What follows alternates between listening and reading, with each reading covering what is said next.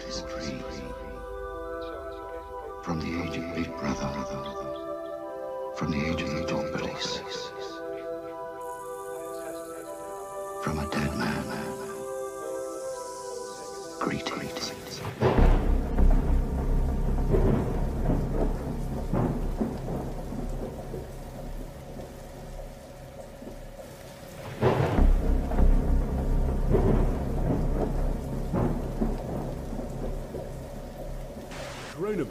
is the biggest threat this country has faced for decades. We're seeing the devastating impact of this invisible killer. There will come a moment when no health service in the world could possibly cope because there won't be enough ventilators, enough intensive care beds, enough doctors and nurses. That is the moment of real danger. The new variant is out of control and we need to bring it under control. And this news about the new variant has been a, an incredibly difficult end to, frankly, an awful year. And it's important for everybody to act, uh, essentially act like they might have the virus. And that's the way that we can control it together. The way ahead is hard, and it is still true that many lives will, sadly, be lost. Our advisory group on new and emerging respiratory virus threats, NERVTAG, has spent the last few days analysing this new variant. It may be up to 70% more transmissible than the old variant, the original version of the disease.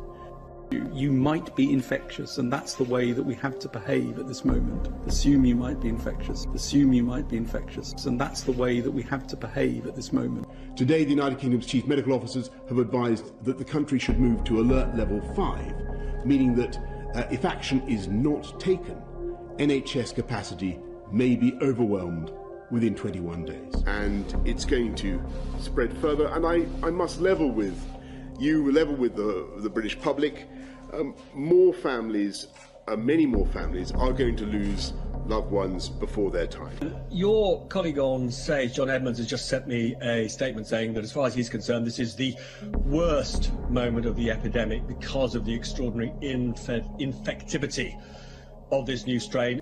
Yeah, I, I, agree with that. I mean, this is a horrible moment for sure. I just say, I'm really sorry to hear about your two relatives who died from this virus. I mean, it is a very dangerous virus uh, for many people. We're looking to move to a different regime, so as we come to the fourth step, we will change the basic tools that we have used to control human behavior.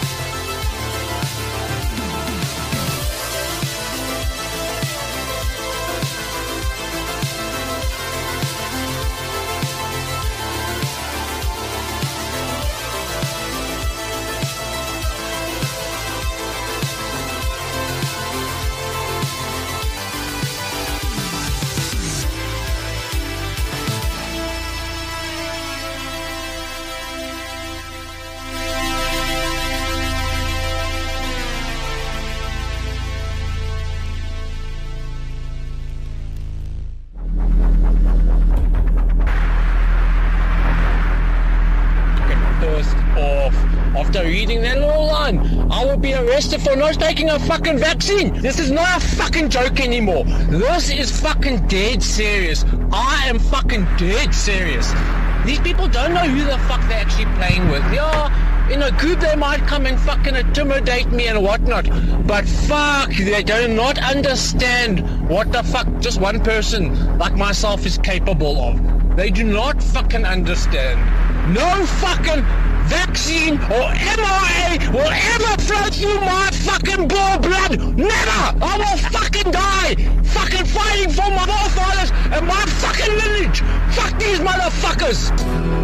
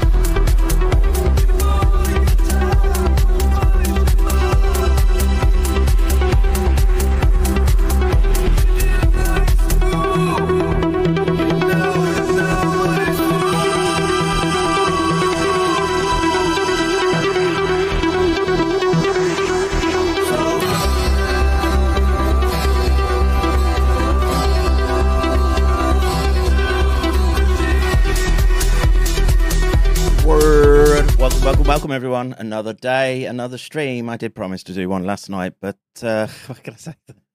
The post-exertional malaise after uh, trying to get my uh, my house in some semblance of order to uh, provide lodgings, provide lodgings to um, refugees. I, I'm I've become a uh, a safe house for refugees. It's this is the age that we live in where doctors, scientists, weapons experts are um, hounded and um, need, uh, how should we say, um, rest, rest and uh, recuperation. And um, if that's, if I can help in that, then I'm more than uh, glad to. Um, but uh, poor dog, I've still got more to do. but I got, I got most of it.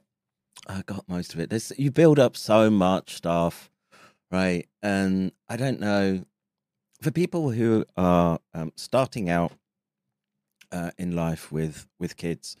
Um, here, here would be my my advice to you, which is that um, you will you will aggregate all manner of items that are huge, be uh, hugely sentimental um, kids' drawings, anything, their clothes, etc.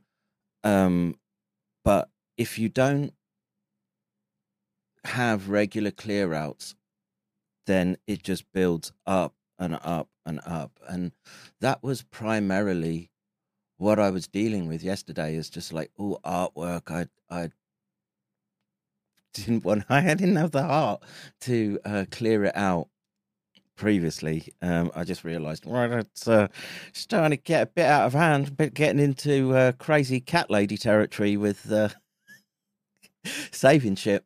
And um, yeah, my my advice would be you want to pick like a few stellar items from your kids, right? And you, you know, look after them appropriately. Don't get into the trap. And and I was just like, and it, it pains me now, right? But there was like a little uh, puffer jacket that my, you know, they basically wear it for a a winter season.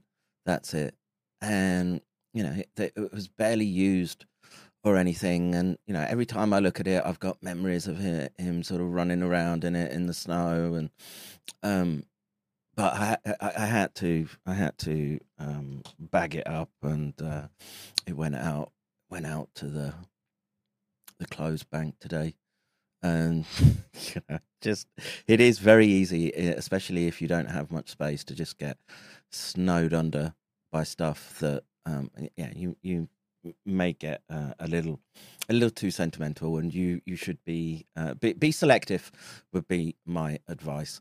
So um what are we going to be doing today? I will uh hang on elon is in poland with ben shapiro oive um yeah look anyone thinking that you're going to um break away through the main corporate infrastructure uh, without the uh, pernicious um, arm of the ADL or uh, Jewish Jewish victimhood, you're you're fooling yourselves. They can they got the controlling stake into everything, and they can make things pretty difficult. And um, they are oh, what can I say? They always, always come through, and you know, there's been a little development. Um, we'll be getting into Wait for it. The Jew. Uh, Jason Goodman. Uh, at some point, but just just to keep people up to date, Jason Goodman now is um, harassing Charles with threats of lawsuits. On what grounds, I don't know. But uh, here's uh, here's uh, an example of how they operate. And you know, we went through uh, forensically the uh, the sketchy connections of the Jew. Um, Jason Goodman. Um, he's involved. Uh, he's got connections with um, basically it was like Israeli Air Force. They were in Ukraine, flying drones around Chernobyl as the Maidan coup broke out. Everything about that dude is fucking sketchy as fuck. Um, it's it reeks, it reeks of um, co-intel, um, narrative control, BS. And because uh, he got roughed up, I've been roughing him up on the internet over the last few days, and um, holding, just holding his feet to the fire, um, um, busting their influenza grift uh, around SARS-CoV-2 because I've impacted his T-shirt sales and uh, Patreons. Um, he's uh, he's spiraling. He's kvetching. Oh, I, I, the Jew. I feel his pain. so.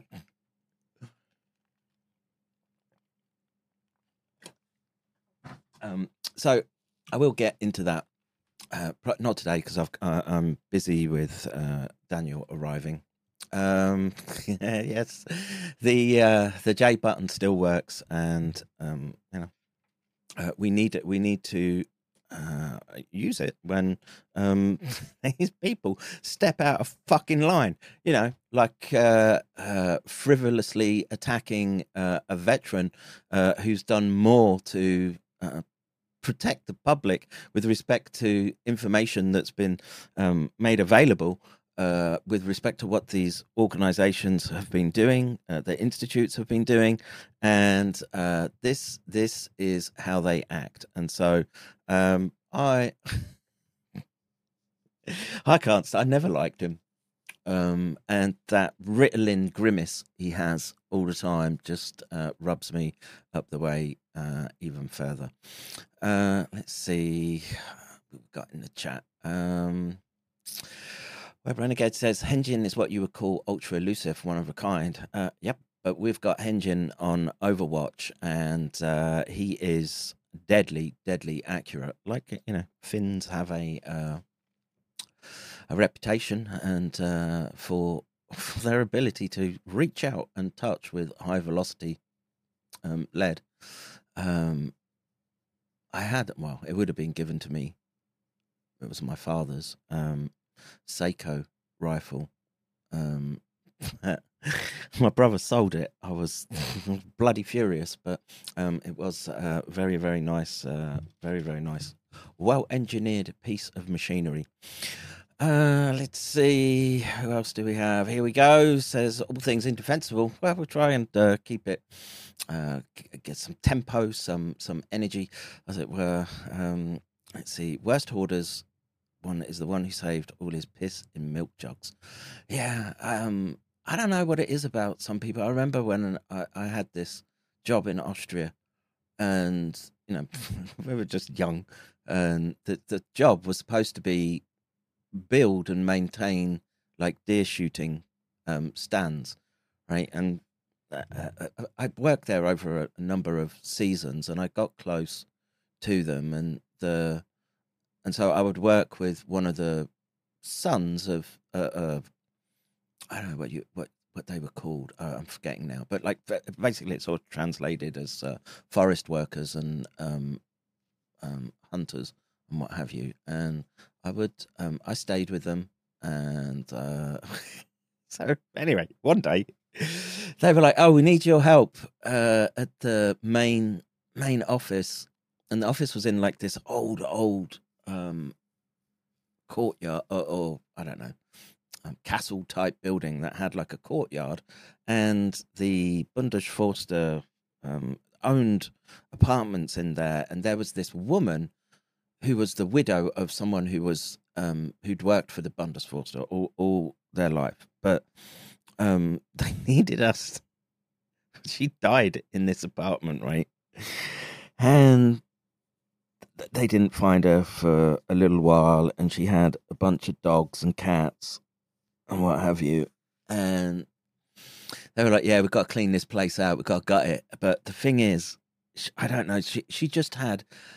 This was uh, this was before internet, right? But so she just had stacks and stacks and stacks of fucking magazines and newspapers and God knows fucking what. And it was it was literally there were like little walkways between each room because everything was stacked so high with this stupid woman's shit and um and then everything had just got covered in piss and shit from the animals that were locked in in that house and god man the stench but you know being young and stupid and everything i was like oh yeah okay we did it and uh wow we gutted that place out and uh so don't be don't be like uh, that Catwoman. When you die, it, wants to be uh, how should we say feng shuied as you uh, pass on to the other side. Uh, Gastarbeiter. I I was Gastarbeiter. I was the guest worker. Um, but uh, all right. Um, let's see. Uh, da, da, da. Hello, coons. Hope you're all feeling extra coony. Public's about to break. Can feel it in my plums. Yeah, the the prion issue is beginning to bleed through into the public consciousness, and you know, as I was saying yesterday, there's um, there's not much to do now, right? Well, th- in terms of the corporate action that's been taken and in the um, I think it incumbent again uh, upon us that when when they've been talking for decades about population management, um, stable populations uh, below a billion, etc., and um, they're talking about essentially a new a new paradigm. You don't own anything, uh, you'll be happy, etc. All these things I would now take as very, very um, implicit threats against you. And in the context of the technology that's been used, it's um, it, again, it's incumbent upon everyone to understand what that molecular biology means, and we can see that fingerprint, and we know we have to presume that it's been fired into billions of people. And I would again make the presumption that they would only get to that move. And well, again, I explained that there's pressures with respect to um, data uh, or uh, interrogation capabilities from the public using emergent technologies right now that basically makes their um, puts them on a uh, timer. And you have to think about this as a zero sum game. And in in that zero sum game there is a group of people, probably aided by machine learning and every every facet of technology that they could throw at it. And if they think that their time is running out, then I think that it, it would force them to make a move like we saw over the last four years. Um, you know the fact the fact people are still trying to argue about um, whether viruses exist, etc. It, it's so bananas to me when you should be looking at what what has happened and who might be responsible. And what can we say about responsibility? Well, we saw a global um, synchronization take place that n- enabled them to ensure that there was this mass exposure. And the exposure to these um, peptides would, as we're learning, isn't just the neurological. It's system wide, and I think it'll it'll depend on the individual themselves. But the um, it it will potentially attack where the organism is weakest, right? So if, imagine you've got a um, tissue, for example. Let's let's keep it simple. Uh, a muscle tissue, right? And you're you're on the scale closer to developing um, sarcoma, muscle based, like cancers. And you get exposed via that lipid nanoparticle with these prion catalyzing epitopes, and it will predispose you to cancers in that particular tissue. Just just as a th- hypothetical example, and this problem potentially persists across all these tissues, organ systems, etc. And now they've been exposed. And like I say, the the practical thing to do is um, one organization um, around groups. Um, again, the uh, uh, the talent stack that comes with like community groups and people that may have knowledge that you uh, you don't. I was I was reading some interesting emails earlier. I mean, he's he's a PhD, and he was actually talking about um, population dynamics, etc., and um, what what these mean um, in terms of sort of exponential growth and what have you. And you know, these are these are um, we need to we need to be looking across the board at everything. And people who are still the fact that people are still whittling about what pandemic means, right? And this this was sort of um, well, the example I'm thinking of is uh, what happened with um, Malik and Malone.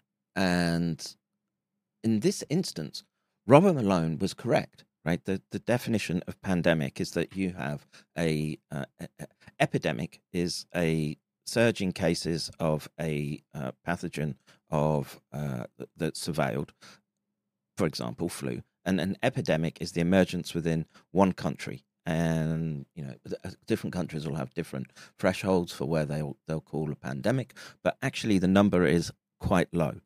Um, uh, pandemic just means that it's in uh, two or more countries. And again the case numbers just have to be low.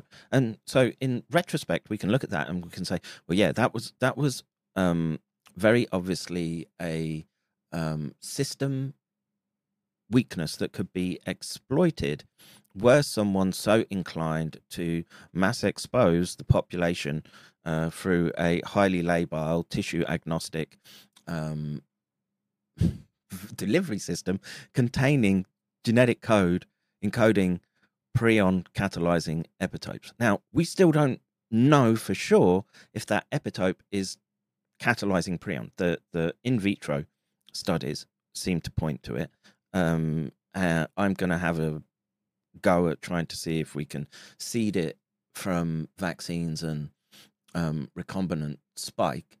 And we're still trying to sort of feel our way through this, but we're four years in and we don't have answers to those questions yet when we should have got them um, very, very early on. And again, that's um, you have to ask yourself why, why, why was there this institutional um, block to stop that type of research. And I'll, I'll just I'll give an academic example of how that happened.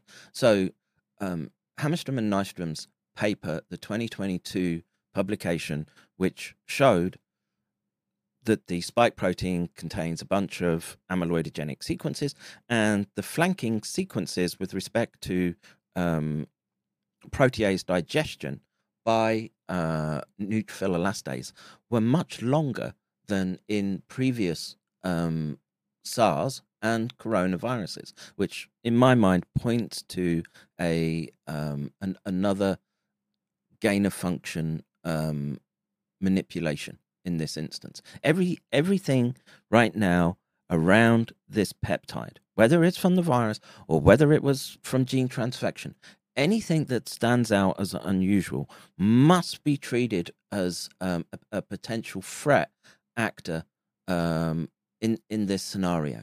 And you know, I, am I was thinking a little bit about the uh, the Substack post I was reading yesterday from uh, Dr. Hoog, uh, I think you pronounce the name, and where she's basically um, trying to pull apart uh, Denis Rancourt's um, sketchy sketchy math and publication. Um, I'm in agreement with uh, what she what she says, and um, it's there's no way that paper should pass peer review uh, in any uh, form.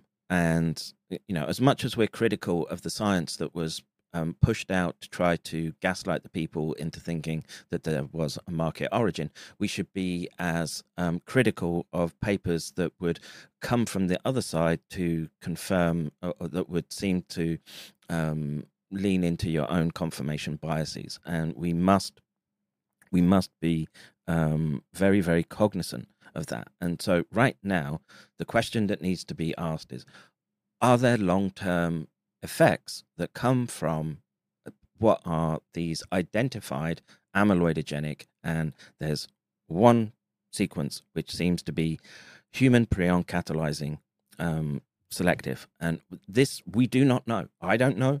No one else knows. And we we we must hope that the the Hammarström lab um, r- remains active because um, when they first published, this is the point I wanted to get to. When they first published their paper about the amyloidogenic sequences, they put in their preprint, we should think very, very carefully about having this peptide translated in the vaccine technology that they were using.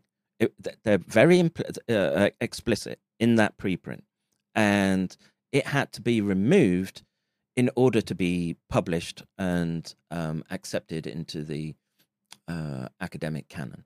And uh, let's see. Uh, hello, Kevin. I know you're not an expert or a lawyer, but what does it mean when the police call you at the morning and ask you to attend the police station for a questioning or some voluntary interview? Um, it means that they wish to question you in relation to a crime, and um, by you agreeing to go to the station, um, you're basically stepping within their jurisdiction. Um, I would immediately contact a lawyer and have the lawyer deal with it and find out what it is that they want to speak to you about. Um, do not give do not give these corporate because that's what the police are. They're a fucking corporation as well. Um, do not give them any anything that enables them to uh, basically enforce their interpretation of contractual law over you. Um, that would be my advice. Um, but you've broke my train of thought now with respect to um, the prions and uh, amyloids. Uh, but uh, perhaps I can just um, sum- summarize quickly, which is um, b- because we know of the uh, the widespread organ and tissue toxicity, which is coming out. You know, this is new research, and we're moving towards the premise that it's not just the peptides that have misfolded that are the problem. You can have essentially what are what they're, what they're calling um, cross-seeding amyloidogenic peptides, meaning you can have a small fragment that basically acts like a toxin in in some respect that forces the change in these peptides, and um, this is this is the scenario in which which we're dealing with. So um, let's see. Um, let's see. Time to drop ship serapatase on Amazon. Um, yes, this is this is the issue with these um, enzymes that are potentially uh, breaking up the spike protein. Um, you might be causing more amyloidogenic peptide sequencing to be released. And this is something um, that was shown to me by so Joachim. Um, he's working with uh, clinicians in the US, and they were using essentially protocols like that. So trying to aim for um, digestion of spike protein, and what happened was there was a m- massive increase in amyloid beta 42 and that was taken as um, potentially a, uh, well a, a response to therapeutic intervention that you would want to try to avoid.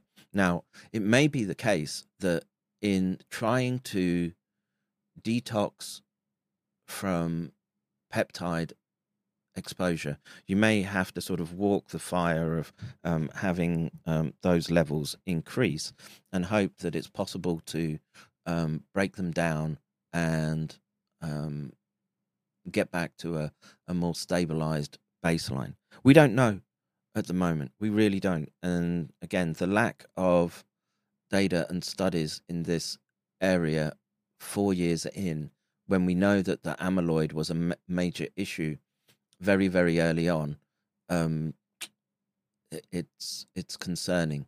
And again, I'm, you know, why why hasn't there been research in that area? So you look at um, what happened to uh, Hammarström's lab, where they're forced, they're forcing scientists and domain experts to change to comply with what the uh, the corporate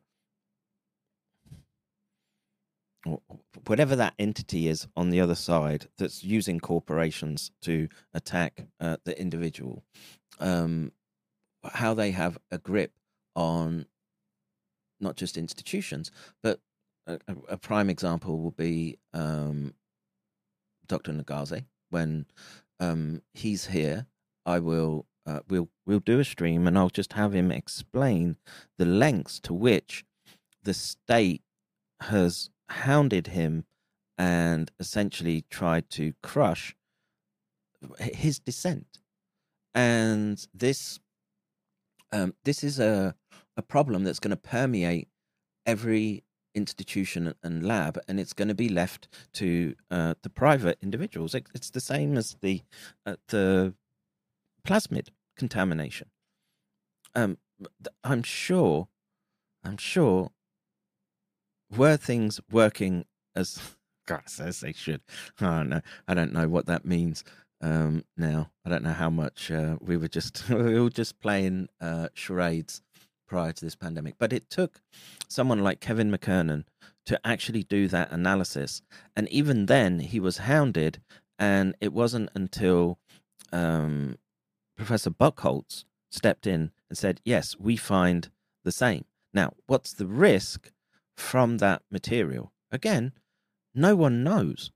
And we can make hypothetical predictions, but um, until we, until the, uh, the the experiments have been done to quantify it, we're essentially having to um, second guess everything. And you know, you try to make the data as um, accessible uh, as possible. You try to read as wide as possible. But that's the situation um, in which we find ourselves. And um, we're, well, there's very few people actually trying to step up to the plate and do this stuff.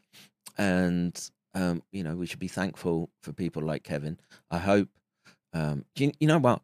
I hope I see nothing in these experiments. I want to be wrong about what that molecular biology implies and what they've done in terms of exposure to people. I, I am, I'm. There's nothing. There's nothing in this, to me, that um, says this. Is, this is a. This is a. we can just carry on as normal. You can do a cooey, put your head in the sand, and and think that um, viruses don't exist, etc., etc. Um, this is. Um, uh, Bino says, uh, uh, yeah, the woman was um, uh, partly uh, devoured somewhat, just just as an aside. But the um, uh, let's see, Freetard says when they started attacking Buckholz, they really give away their hand. Now he's stuck in this weird purgatory of tweets with concern to telling everyone not to worry. Yeah, but that's that's the um the power of these institutions and it's very difficult to step outside of that um the, the only reason that I'm doing this is just that I was I think in the wrong place at the wrong time now. So um um I'm kind of I'm kind of stuck with it, and now I feel uh, an obligation to keep reading through this data to try to understand um the problem, and you know. People, people in those jobs, uh, they're just human beings, man and they're subject to all manner of pressures. And if the if the head of the department says you've stepped out of line, uh, you better watch yourself. Most people are going to be watching themselves and uh, not not um, trying to upset the apple cart too much. And it's a, it's a sad situation to be in. Um, you would have to presume that if we're in a situation where it was um, a pre-planned attempt to cause this mass exposure to these um, to these epitopes, then um, yeah, they've got they've got tight reins on everything and everyone, and it takes a lot for people to step out the uh, the system in that respect. And um, you know, it it, beats people down. Okay, um, and the nerd class isn't known for fighting back. Yeah, they tend to have sort of spurg fests between each other, but in terms of um, really standing up, not so much. And it's I, I, it's sad. I don't know if I would have done any different were I still wrapped up with institutions and you know and, and you're not tenured. Um i like to think i would um but i don't know. This is the result. Prions for everybody because they have pictures of you at that one dinner with questionably aged females. Yeah and again look how much of the apex of our sciences have been compromised. That don't forget that, right? And oh, that you know they've let uh, the fact that Stephen Hawking was uh, whatever there on the island and taking flights, but uh, it wasn't just him, right? They'll put Hawking's name out because he's dead and he's kind of a um, lolcow with respect to his condition and his um, robot voice. Um, but there were many, many scientists and institutions compromised. And that is why they will not speak up. They've got the money hold over them, and they just have to pull and yank on that before and people people will heal straight away, like dogs. Uh, let's see. Blind faith in institutions is nothing more than vanity, um, stupidity. I would say. uh, Freetard says you already had your scars from giving. Well, it was fifty quid, not twenty quid, to right wingers on the Muslim shit. You don't carry scars like that and not know when you're about to get fucked again. Yeah, yeah. Right. And they're doing the same again with people who have spoken out in the UK. And it's it's hilarious. Um what's his name? Professor Dalgleish, because he's he wasn't he was associated with uh oh what are they called? Farage's party. Uh, I, forget now. But Nigel Farage it's not. Um, it's pretty milk toast politics, and they're using that as a battering ram to to shut these people up. And you know, I'm fully cognizant of how this how that system works. Um, I'm not frightened of it, but I understand why people would be um, reluctant to step into the fight in this instance. And you know, even even really tough, hard bastards, um, it grinds them. I mean, look, Charles, for example, has you know he's almost leading the charge all the way, but to what cost? Charles Charles is now um, on multi multi drug therapy to control blood pressure, and you know that may be we don't really know the cause of that. Uh, he ticks a lot of boxes for long COVID. We don't know whether it's come from um, viral exposure or um, the vaccine. Um, probably a combination of the two. Um, but it's it's tough on him. That's a trained marine. Um, and you want you want curvy spined, specky eyed academics to be stepping into that bait debate. There'll be very few and far between, I'm afraid. Um, what the space will be filled with is um, tosspots like this, uh, crowdsource the truth, and uh, they'll be just trying to control. And uh, this cunt is engaging in frivolous, frivolous lawfare uh, threats against Charles. Fucking tosser. Um, and so you know why why would people you know if we've if we've all been subject to the uh the assault right you know most people are just carry on keep their head down hope they can uh, hope they can afford uh, a week at butlins in uh, for the summer. Um charles was vaxed charles was vaxed twice i want to say. And you know he got ill when he came to stay with me, and he um it hit him quite hard, and we had we had literally everything to hand that people would say this is what you need to treat and get through, etc. And we had it all, and um, it still did a number on him. And now he's in and out of hospital. And it's only it's only my shut-in lifestyle and uh, the fact all I all I do is shuffle up and down the stairs. That's probably probably keeping me uh, around. Uh, let's see. Uh, your luck Shlomo says, I have a question regarding academic journals. Do peer reviewers look at affiliation, or is the content of a manuscript more important? Um, you would hope that the content of the manuscript is more important, but um, yes, they look at affiliation very much so. That that's usually what um, the first round of editors and selectors do as papers arrive. Um, they'll see who's on it, and if it's uh, Joe Blogs from um, wherever, um, you know, with a with a um, residential address, it won't get through, even though it might be um, the next best thing since uh, whatever touring or pick your uh, academic of choice. Um, it's that vape that's blocking your nicotine receptors. Yes, the vape is part of my daily health regimen to uh, keep those keep those uh, cholinergic uh, toxins at bay. UK uh, Independence Party was yes, it was UKIP. Yes, that was Nigel Farage. UKIP. Right. Uh, Butlins, that's been emptied as being filled up with migrants now. Yeah, I'm not surprised. Uh, let's see wasn't just institutional. He got mobbed by terrified people online in real life.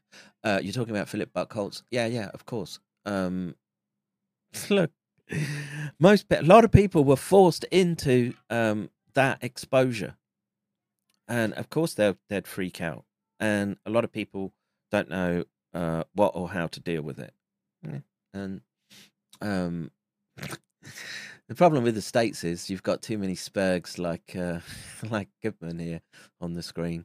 Um, all right, so um, I, I haven't I haven't got much new stuff to do because I wanted to.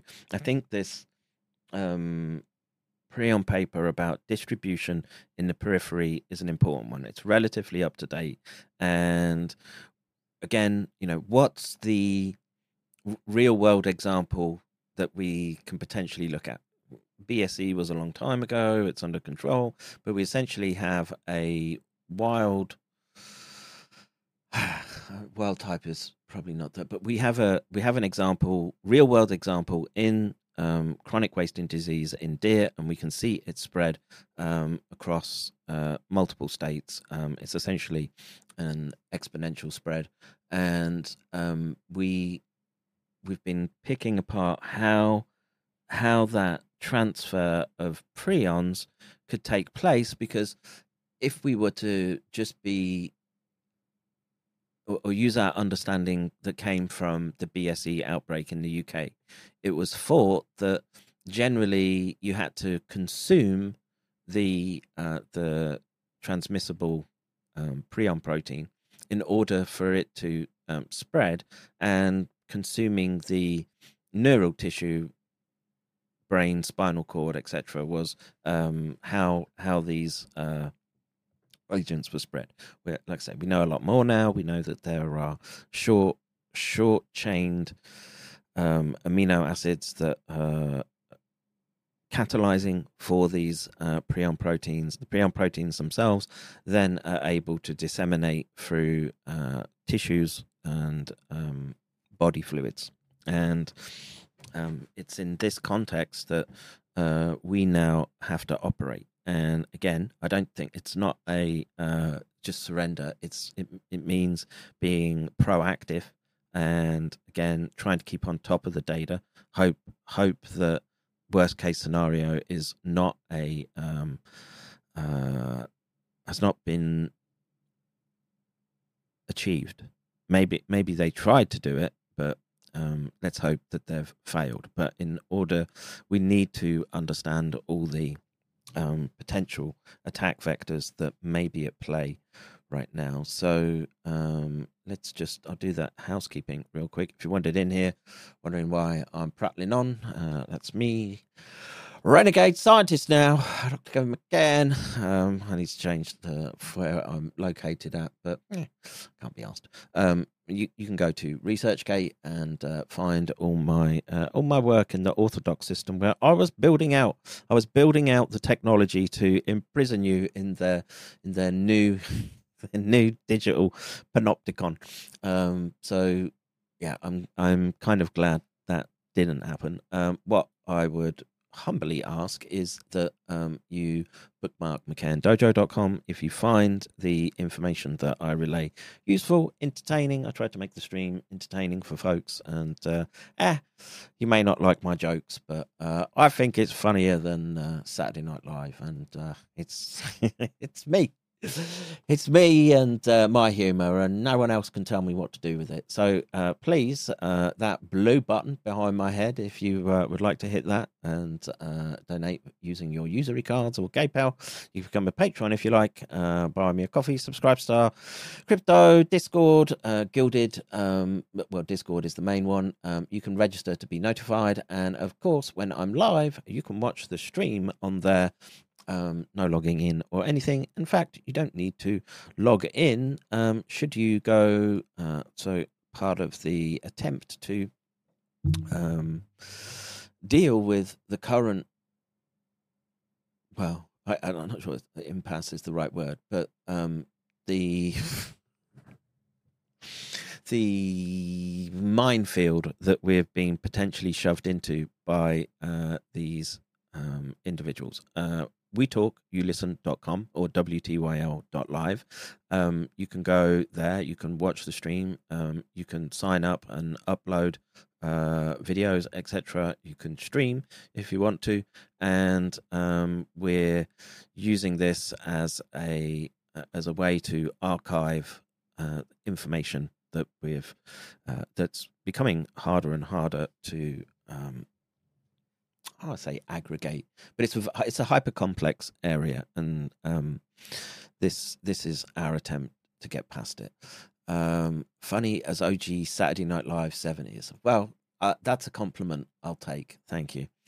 Uh, let's see. Is this paper we're going to okay, a case report of fatal familial insomnia, cerebral spinal fluid leukocytosis during the COVID nineteen epidemic, and review of the literature? Oh no, no. This is a look at. So let's let's get to the paper.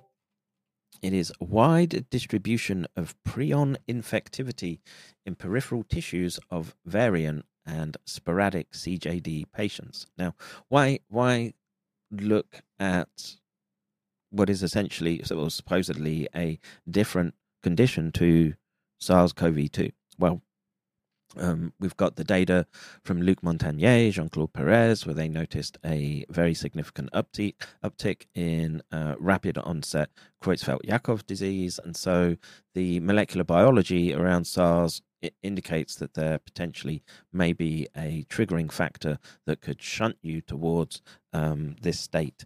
And I'm, I, I would say we don't know enough about the impact of misfolded peptides on other sy- systems. You uh, you see some work around cancer.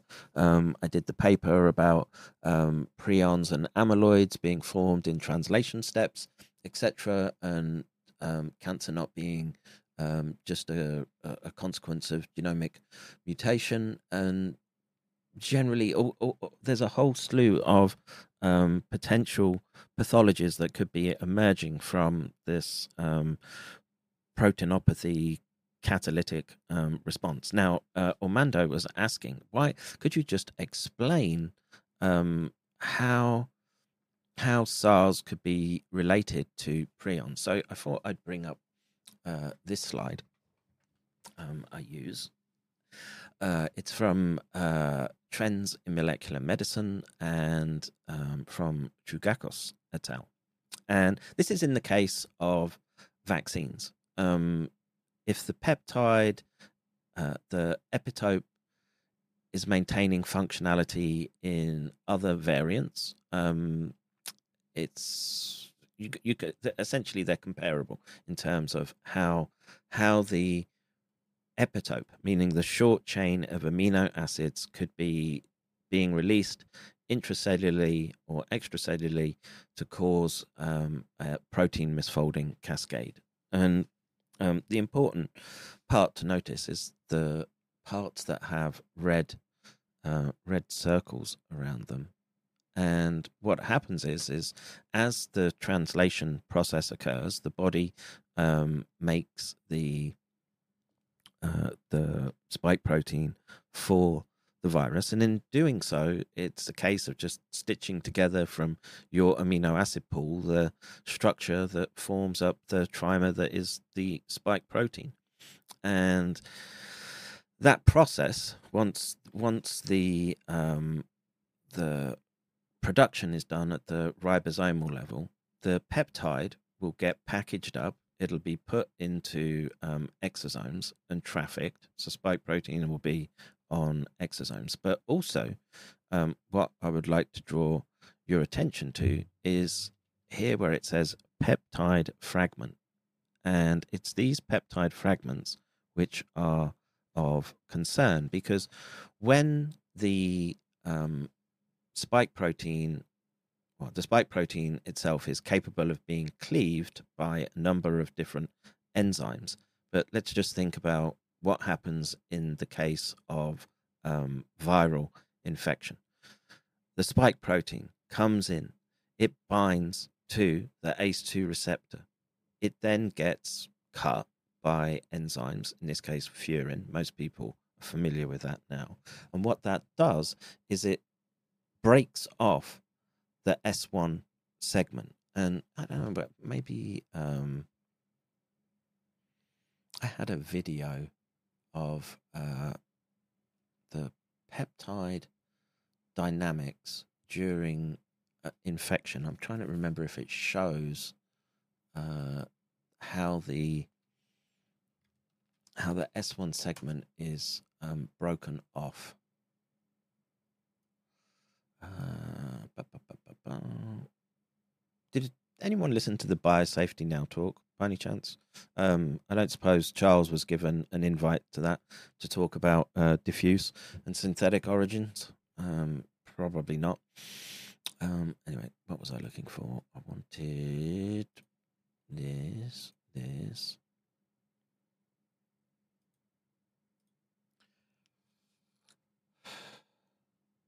Just, uh, just bear with. I'm just going to have a quick smoke break, fake break, whilst I, whilst I look for this. Um,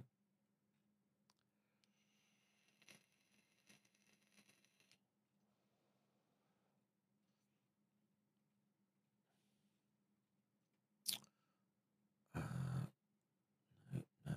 No.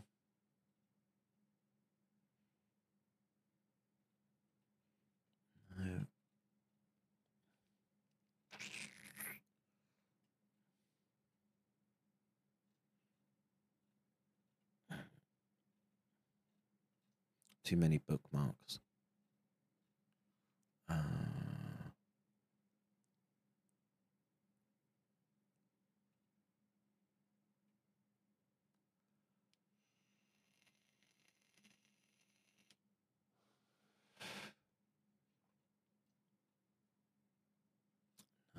no, no.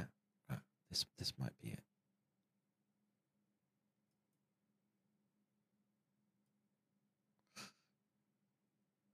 The life cycle of SARS-CoV-2.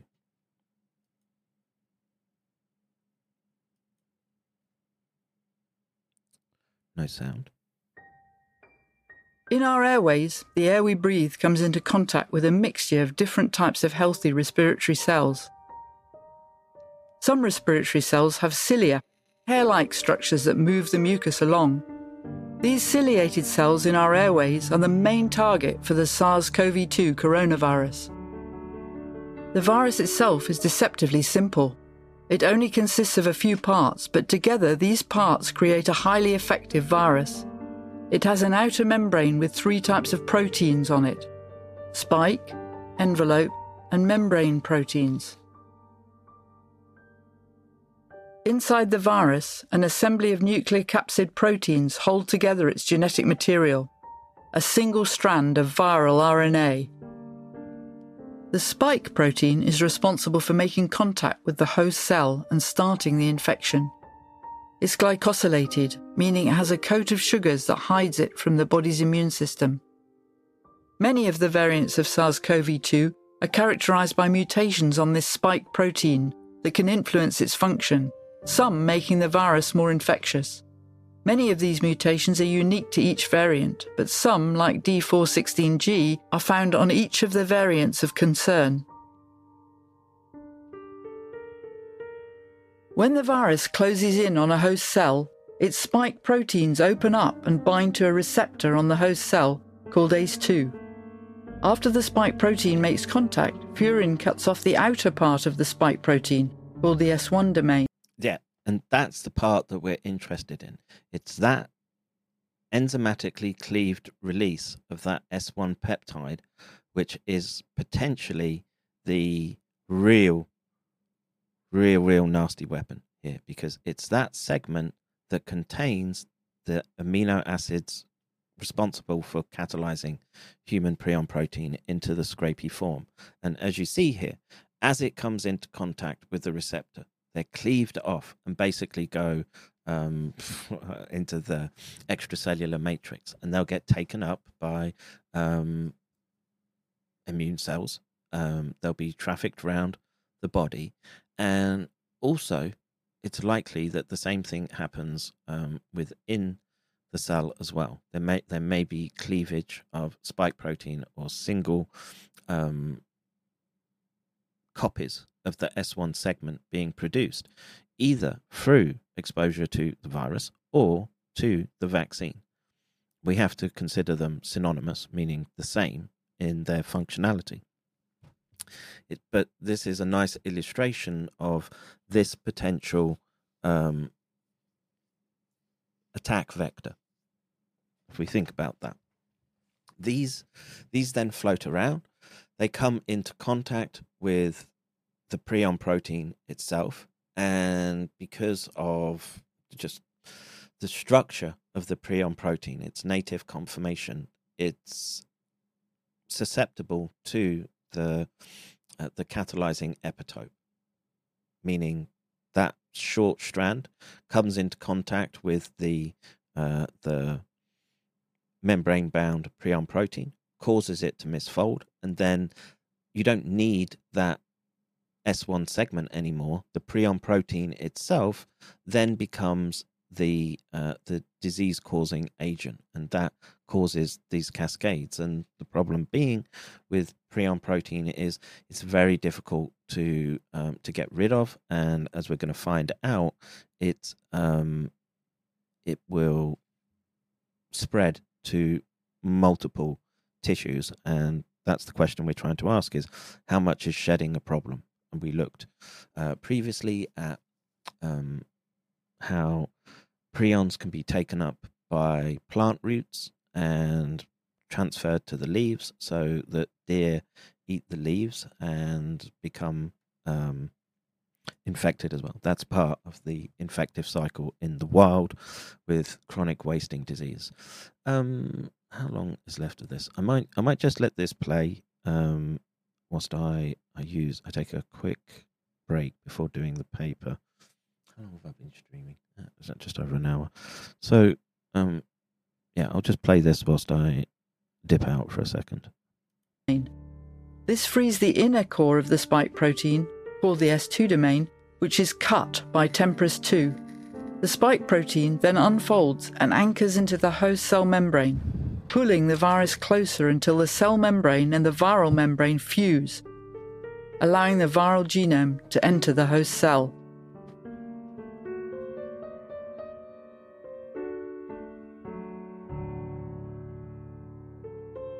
Inside the cell, a ribosome meets the viral RNA and starts to translate its genetic code. The result is a long protein chain containing non structural proteins, or NSPs. Initially, these NSPs are all attached to one another, but some of the NSPs are able to cut the chain. NSP3 is the first one that can cleave its neighbours. It cuts and releases the first NSP, which is able to grab onto a ribosome and occupy it in such a way that the ribosome can only read viral RNA and not the host cell's own mRNA. This means that the virus takes over the cell's translation machinery, turning the host cell into a virus building factory. Meanwhile, NSP3 cuts other neighbours before it cuts and frees itself. Eventually, the production of NSP stops because there's a pseudoknot in the viral RNA.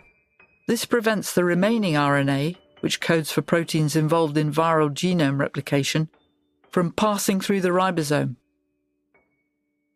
By now, a second cutting NSP has been made, which cuts itself and its neighbours. The translation can either stop here or the pseudoknot in the viral RNA can slip, allowing the remaining viral RNA to be read the second cutting NSP is now able to cut all of the remaining proteins.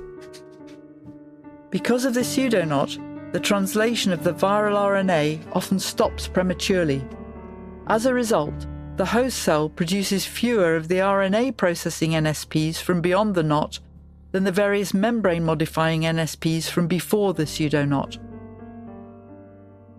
The three NSPs that are embedded into the endoplasmic reticulum membrane cause it to curve, this disrupts the sheet like shape of the ER and creates a structure called a double membrane vesicle, or DMV.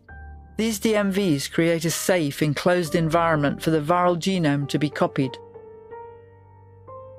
Inside the DMV, the newly created NSPs will become the machinery to create new viral RNA.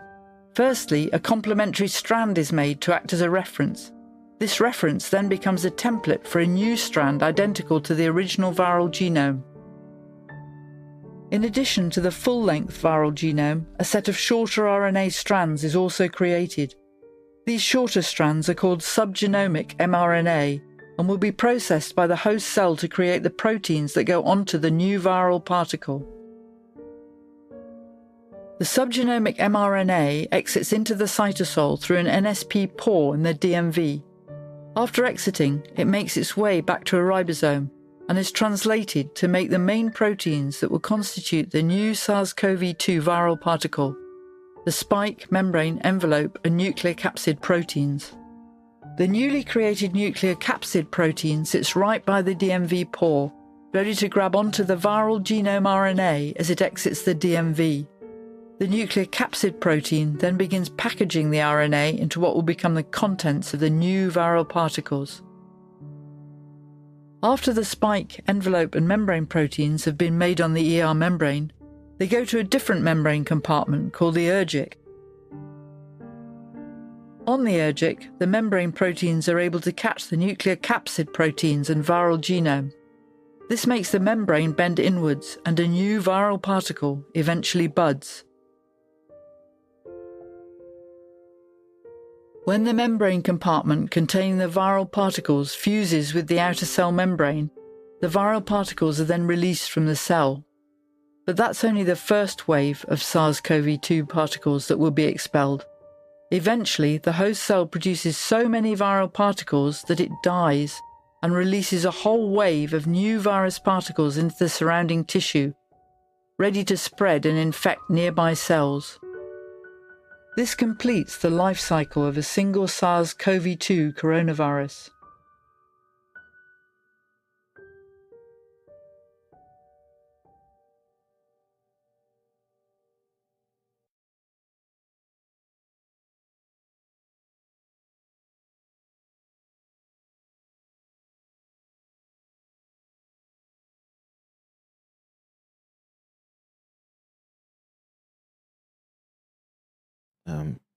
I was just saying, it's, uh, it's you know, it's a fancy animation, but you know, there's how should we say, artistic license made with um, such animations. It's done, of course, on our, sort of best um, knowledge. But do we know everything, and is everything um, so you know, as as depicted? Yeah, um, that's up for debate. But um, we only um, we have to go with uh, best science, and as um, as much as there's holes in our understanding of the viral cycle, there's holes in our knowledge with respect to prions. And I mentioned earlier that um, in the BSE outbreak, it was considered that the brain and spinal cord were the only problem, and you could uh, the meat would be fine, etc. And um, but it's it's more complex than that. So let's let's have a read of this paper. So, wide distribution of prion infectivity in peripheral tissues of VCJD and SCJD patients. So, sporadic Creutzfeldt-Jakob disease is the commonest human prion disease, occurring most likely as the consequence of spontaneous formation of abnormal prion protein in the central nervous system. Variant Creutzfeldt-Jakob disease is an acquired prion disease that was first identified in 1996. In marked contrast to VCJD, the previous investigations of sporadic revealed either inconsistent levels or an absence of the scrapie prion in peripheral tissues. These findings contributed to the consensus that risks of transmitting SCJD as a consequence of non CNS invasive clinical procedures were low. In this study, we systematically measured prion infectivity levels in CNS and peripheral tissues collected from VCJD and SCJD patients. Unexpectedly, prion infectivity was detected in a wide variety of peripheral tissues in sporadic CJD cases, although the SCG, SCJD infectivity levels varied unpredictably in the tissue sampled and between patients. These findings could impact on our perception of the possible transmission risks associated with SCJD. So, Transmissible spongiform encephalopathies or prion diseases are fatal neurodegenerative disorders that affect a large spectrum of mammalian species. The fundamental event in prion propagation is the conversion of the normal cellular prion protein into an abnormal disease associated isoform in the brain and other tissues of infected individuals. PRPC is completely degraded by digestion with proteinase K, whereas the scrapie is N-terminally truncated, resulted in a uh, proteinase K resistance core termed PRP res. Oh, big boy. Um, yeah, you can clear all that. Take it downstairs for Daddy and and that cup. please. No, Daddy's drinking. Um, in humans, Creutzfeldt-Jakob disease is a low incidence disease, approximately one case per million population per year. Not if you're in France anymore after uh, exposure to uh, Pfizer. That occurs most often as either a sporadic or familial genetic form. Whereas familial disease forms are linked to pathogenic mutations in the human prion protein gene, no clear epidemiological risk factors have been identified for sporadic disease forms. I think that's going to change radically as the impact of viral epitopes um, comes into the picture. It's only just it's only just emerging. What do we know? S- some peptide on H1N1 does it, and the spike protein of SARS-CoV-2 does it. That's the only two viruses that we know that have this property so far. Will there be more? Potentially. Um,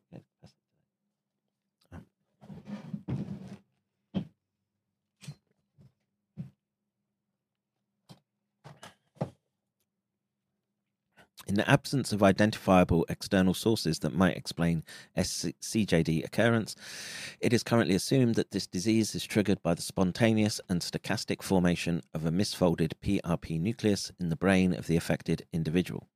This original nucleus is considered to recruit and convert fresh PRPC into the scrapie form, leading to the progressive spread and propagation of prions in the brain of the diseased patients. In familial CJD cases, PRMP mutations foster the formation of the initial misfolded PRP nucleus, leading to an increased probability of development of the disease. In SCJD, two major brain uh, PRP res isoforms have been described by Western blot in type 1 PRP resistance, the apparent molecular weight of the unglycosylated fragment is 21 kilodaltons, while in type 2 it is 19 kilodaltons. Sporadic CJD is not a uniform disorder in terms of its clinical and neuropathological phenotypes and is subclassified into the, according to the polymorphism at codon 129 of the PRMP sequence, methionine, valine, and to the electromobility of the PK resistant core of the abnormal PRP uh, resistance type 1 or type 2. And, you know, re- remember that the archaeogenomics points to codon 129 as being the um, the fingerprint of perhaps a super prion event um, in in our past, which is why um, why we see the distribution of polymorphisms that we do at the moment. So, uh, the experimental transmission of SCJD tissue isolates in transgenic mice express human PRP has confirmed that SCJD is associated with several prion strains that vary in their biological and biochemical properties. Although the complete spectrum of SCJD associated prion strain remains unknown, there is now significant evidence that the two most frequent char- character, sorry, categories of sporadic CJD, uh, methionine, methionine, methionine, valine type 1, and methionine, valine, valine, valine type 2 are predominantly caused by two distinct prion strains named M1CJD and V2CJD, respectively. In 1996, a new form of CJD named variant Creutzfeldt-Jakob was identified in humans. Variant Creutzfeldt-Jakob was demonstrated to be caused by the prion strain responsible for bovine spongiform encephalopathy in cattle, which is distinct from any of the identified SCJD prion strains. Following the emergence of VCJD, it was established that in both affected and asymptomatic patients, the VCJD agent accumulated in a large variety of peripheral tissues, including lymphoid organs and blood. On the basis of these findings, the risk of VCJD transmission by surgical and medical procedures has been considered as serious as serious by international health authorities, leading to the implementation of systemic preventative measures aiming at limiting the risk of iatrogenic VCJD transmission. Well, we've thrown that all out the window in the last few years. In marked contrast with VCJD, previous investigations carried out in sporadic CJD patients revealed either low or inconsistent levels or an absence of detectable scrapie prion in peripheral tissues. These findings led to the general consensus that the risk of transmitting sporadic CJD in the framework of a non central nervous system invasive clinical procedure was low. Recently, bioassays in transgenic mice that express human PRP gene and display a high sensitivity to sporadic CJD demonstrated the presence of prion infectivity in the plasma and bone marrow of several SCJD patients. These results raise questions about the overall distribution of prion infectivity and transmission risks associated with other peripheral tissues from SCJD patients. In this study, we measured the prion infectivity levels in a panel of tissues collected from VCJD and SCJD MM1 cases. These bioassays demonstrated that, as expected, consistent titers of infectivity were present in lymphoid tissues from variant CJD patients. However, for non lymphoid peripheral tissue studied, variable and lower titers of infectivity were detected in both SCJD and VCJD patients. These findings could impact our perception of the possible transmission risks associated with SCJD involving non CNS invasive procedures. Basically, saying that um, what was considered a well, um, if you if you if you were diagnosed as having um, CJD uh, there was a whole bunch of measures that had to be taken with respect to how they would deal with you medically, etc. The risks on um, how you would uh, deal with tissue instruments, etc. With um, that have been used for this type of surgery or, or surgical interventions in these patients, and the um, the premise they're getting at here is that wait it may be worse than uh, initially thought because there's detectable levels, and what we've learned from prions is that they require um, very little in terms of um, having an infective dose. So, uh, uh, we'll maybe skip over the method somewhat. So, they used mice in this, and Let's see. Uh, human tissue samples were obtained from National CJD Research and Surveillance Tissue, Brain and Tissue Bank in Edinburgh, UK, which is part of the Edinburgh Brain and Tissue Bank. The purpose of this study, samples were pseudo anonymized using a brain bank reference number. Okay. Tissues from four clinical VCJD cases, referred to in this study as VCJD to VCJD4, and one asymptomatic variant CJD infected individual who received a transfusion of packed red blood cells from a donor who subsequently died from VCJD. Hmm, interesting. Uh, the VCJD cases were homozygous for methionine at codon 129, while the asymptomatic case was heterozygous methionine valine, position 129. Similarly, tissues from five SCJD cases were investigated. Cases were selected on the basis of their genotype at codon 129, their PRP uh, resistant Western blot profile, and availability of peripheral tissue samples. Tissues from one non CJD case were used as control. The autopsies were performed in various hospitals across the UK with appropriate facilities for cases of suspected CJD. Uh, for this group, the median post mortem interval was 48 hours.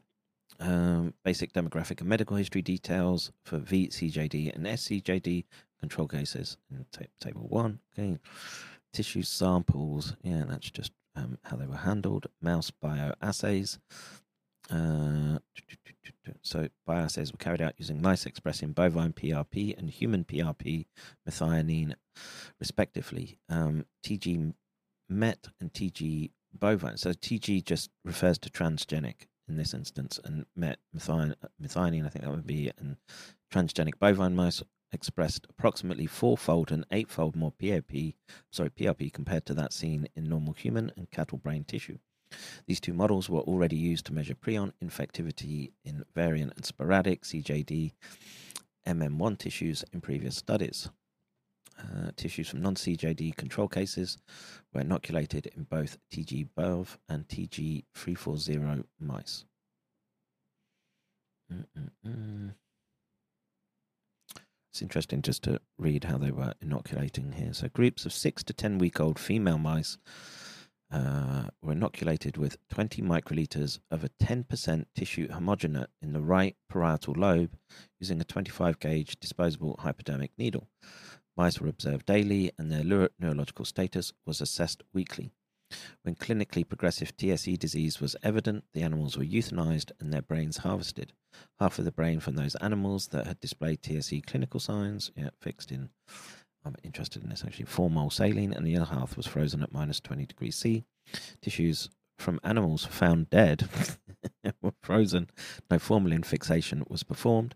In animals where no clinical signs were observed, mice were killed at the end of their natural lifespan. In those cases, survival times reported in the table as greater than 650 days post infection, 750. Infectious prion titer estimates. The infectious titer in reference 10% weight per volume frontal cortex homogenate from clinical VCJD case and SCG, SCG, CJD cases were established by endpoint titration uh, intracerebral route in the transgenic mice. The infectious titer LD50 per gram IC and corresponding mice lines were estimated by the Spearman Carbon method. The titer of prion infectivity in VCJD and SCJD case samples were estimated using the method developed by Arnold. So, um, PK resistant, yeah, just done by Western blot. Vacuolar lesion profiles. So, uh, hematoxylin and eosine stained paraffin embedded brain tissue sections used to establish standardized vacuolar lesion profiles in mice, as previously described. So, results. So, variant CJD transmission. Four clinical variant CJD cases, MET129 homozygous and one asymptomatic variant CJD case, were selected on the basis of their clinico pathological features and PRP resistant Western blot profile in the brain. A panel of frozen tissues that included CNS, frontal cortex, and 14 different peripheral tissues, such as primary and secondary lymphoid tissues, endocrine and exocrine glands, gonads, kidney, lung, liver, heart, and skeletal muscles from each of these five cases was constituted. constituted. Excuse me. Each sample, 10% tissue homogenates, was inoculated by the intracerebral route to bovine PRP expressing mice. A bioassay model identified in previous studies as a sensitive and robust approach for the detection and quantification of VCJD infectivity. Um, let's see, I might do. Oh, you know what? I wanted to. this is something I wanted to. Let me bring this down here and put this here. Um, sorry for disrupting the flow. Um, I want to take a look at this um, Substack at some point. A rational analysis of the new lethal brain virus experiments reveal unseen inconsistencies as well as substantial covert biorisk implications. And apparently, this goes into prions. Um, so I want to put that on my uh, schedule to do. Um, I'm just. Well, they're basically looking at tables right now, so we don't need to uh, switch over. But um, in all four VCJD affected patients, the inoculation of frontal cortex homogenate resulted in a 100% attack rate disease transmission. Only five out of the 54 peripheral tissues samples failed to transmit disease in the transgenic bovine. Each of the 14 different categories of peripheral tissues caused, at variable extent, occurrence of clinical TSE in transgenic bovine. Based on these transmission results, positive versus absence of transmission, the pattern of variant CJD infectivity in peripheral tissues was relatively similar across the four variant CJD patients. No TSE clinical signs or PRP res accumulation in the brain was observed for transgenic bovine inoculated with frontal cortex from the asymptomatic variant CJD case. Uh, lived longer than 650 days. Eight out of the 13 inoculated categories of peripheral tissue transmitted a disease lymphoid organs, lung, heart, pancreas, and thyroid in TG bovine, which indicated a more res- restricted distribution of the prion infectivity in the organs of asymptomatic methionine valine patient than in clinically affected meth, meth uh, or methionine variant CJD. Now, what does that say to me? Is that in this particular instance, the um, prion infectivity had um, so lymphoid organs, lung, heart, pancreas, and thyroid were all infective, meaning that there was systemic spread, but it hadn't. Um, it in this instance, whether the polymorphism is providing protection or not, but um, what what you should take from this is that there can be systemic spread of these prions. That's the important part, and that this is what I think is going to play into the emergence of these um, the, the disorders like cancers, um, microclots, cardiac issues, etc., etc., at the systemic level. Again, there's many, many attack vector routes that have to be taken into account, but um, in this instance, in the variant CJD, where um, the the disease process somehow has got initiated. And so we have to presume because it's variant CJD that, oh no, it was a blood transfusion. So in this case, yeah, it didn't have to go through the gut. And so via blood transfusion, it's gone and um, set itself into all these organs. And that's kind of interesting because um, that's a case where the prion was put past the immune barrier, which is exactly what has happened in theory with respect to the prion catalyzing epitope with gene transfection. So you've got high, highly labile delivery vector, and it's gone and studied itself in all these tissues and the disease process. And so by taking those tissues, putting it into the bioassay mouse, they've then caused that mouse to develop um, disease symptoms. But interestingly, the brain was not affected in this instance. Um, let's see. Um, is chat working? Am I am I streaming still? I see the chat uh, kind of stuck. Uh, Johnny says, "Yeah, you can have her. Of course, Johnny, you can have her." The Jew. Um, let's see. I'm streaming, right? Yeah, it says it says I'm live. Okay. Um. ba, ba, ba, Very good vid. Is is the chat working? Yes. Okay. Um.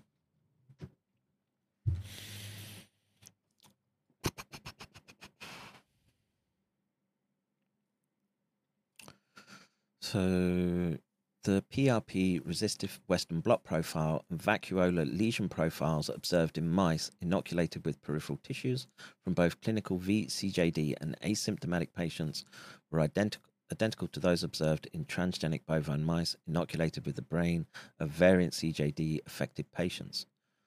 No transmission was observed in TG transgenic bovine mice that received frontal cortex and peripheral tissue homogenates from a control patient. Right? So, you know, as as best as we can tell with respect to, I mean, we just have to make the presumptions that this laboratory knows what they're doing, and they're getting um, definitive. And you know they're talking 100% attack rates depending on the tissue that they've used, and they're able to um, differentiate um, this uh, the resistive um, peptide core, and um, here we can see uh, VCJD case, um, TG bovine, and then uh, you, you, just get those. Um, you put the peptide in, you um, distribute it via its molecular weight, and um, you look for the signature signal um, for the the catalyzing uh, prion seed.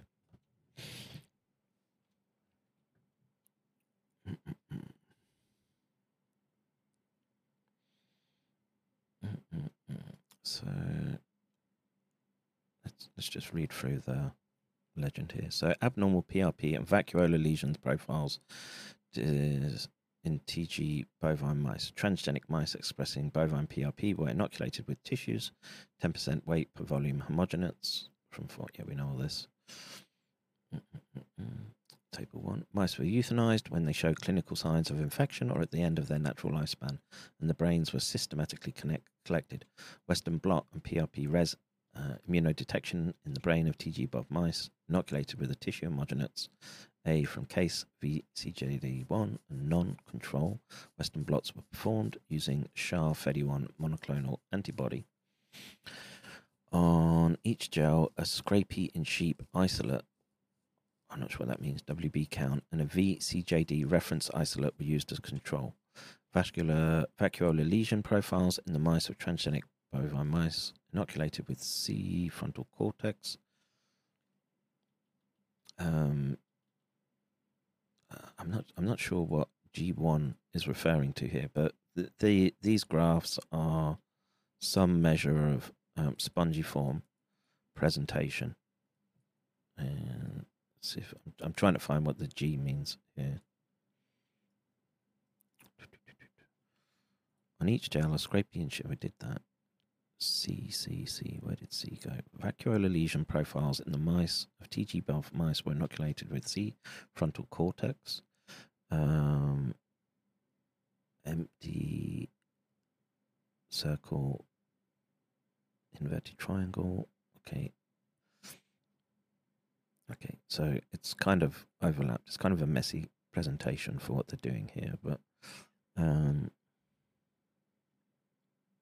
Okay, lesion profiles were established in transgenic bovine mice that were scored PRP res positive by Western blot. Inoculation with the variant CJD, AS case cervical lymph node, lung, empty triangle. Yeah, okay, okay. So it's G, there it is. Uh, grey matter areas one to nine. That's that's um, what it's referring to. Okay, and W is white matter areas, and um, we don't know specifically what the the grey matter regions are from. They said parietal cortex. Uh, I want to say.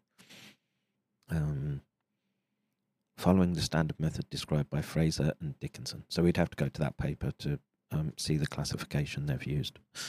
I'm not doing that now. So, um, sporadic CJD transmission. Five SCG, SCJD patients were selected on the basis of their clinico-pathological features, genotype at codon 129 of the PRMP gene, uh, and PRP res Western blot type, profile in the brain of MM1. This is the commonest subtype of sporadic CJD. A panel of 15 peripheral tissues collected from MM1 SCJD patients was constituted. This panel matched the one investigated in variant CJD affected patients. Each sample, 10% tissue homogeneous, was inoculated by the intracerebral route to methionine human PRP expressing mice, a mouse model that we already use to detect and quantify prion infectivity in MM1 SCJD patients. The inoculation of 10% frontal cortex homogenates from the SCJD MM1 patients in transgenic methionine uh, intracerebral route, six mice, 20 microliters per mouse. You know, uh, um, 20 microliters is a large volume um, in my mind. Uh, the so for me to modulate neural circuits with um, drugs, GABA, um, antagonists. Mm, I would, tr- you know, I would try to get effects in the sort of three to five microliter range, and that's in a monkey brain. So twenty microliters here seems. Mm, it seems a lot to me. Um, I mean, it gives me an indication of how much um, vaccine we should put in the brain, but um, it it seems uh, it's certainly a significant amount uh, for sure. All right, so I, guess the figures are the same, and they're looking at the um, lesion areas for the different categories or anatomical locations of the grey matter that they've pulled out, and obviously they see different um, different lesions per area and the different tissue types that they've used are causing it they seem to track with one another with respect to the um, lesions and that's basically what they say. Similar lesion profiles were established in the transgenic methionine mice that were scored res positive Okay, so unexpectedly, in the majority of the cases, the inoculation of transgenic methionine of the peripheral tissues from the same MM1 SCGD patients resulted in positive transmission. Transgenic methionine inoculation revealed the presence of prion infectivity in all the different categories of peripheral tissues except liver and gonads. However, in contrast with variant CJD, the bioassay results, positive versus absence of transmission, indicated that the prion infectivity distribution pattern peripheral tissues strongly differed between the five affected MM1 SCJD patients. For instance, in SCJD case 2, positive transmissions were observed in transgenic methionine inoculated with 10 out of the 13 tested peripheral tissues, including lymphoid tissues, salivary glands, kidney, heart, and pancreas. In contrast, SCJD cases, three positive transmissions were only observed for four out of the same 13 tissues, with no disease transmission resulting from the inoculation of lymphoid tissues, salivary gland, kidney, heart, or pancreas. Interestingly, bioassay of the lymphoid tissues, spleen, cervical lymph node, and tonsil resulted in a disease transmission in only three out of the five sporadic CJD cases. These results support the contention that in MM1 SCJD patients, the presence absence of infectivity in the lymphoid organs is apparently not a determinant driver of the accumulation of infectivity in other categories of peripheral tissues. Mm, I need to pass that again. These results support the contention that in MM1 SCJD patients, the presence absence of infectivity in lymphoid organs is apparently not a determinant driver of the accumulation of infectivity in other categories of peripheral tissues. Um, uh, damn, my soundboard is 10% louder than my mic. Is that true? Yeah. Suck it up. Uh, let's see.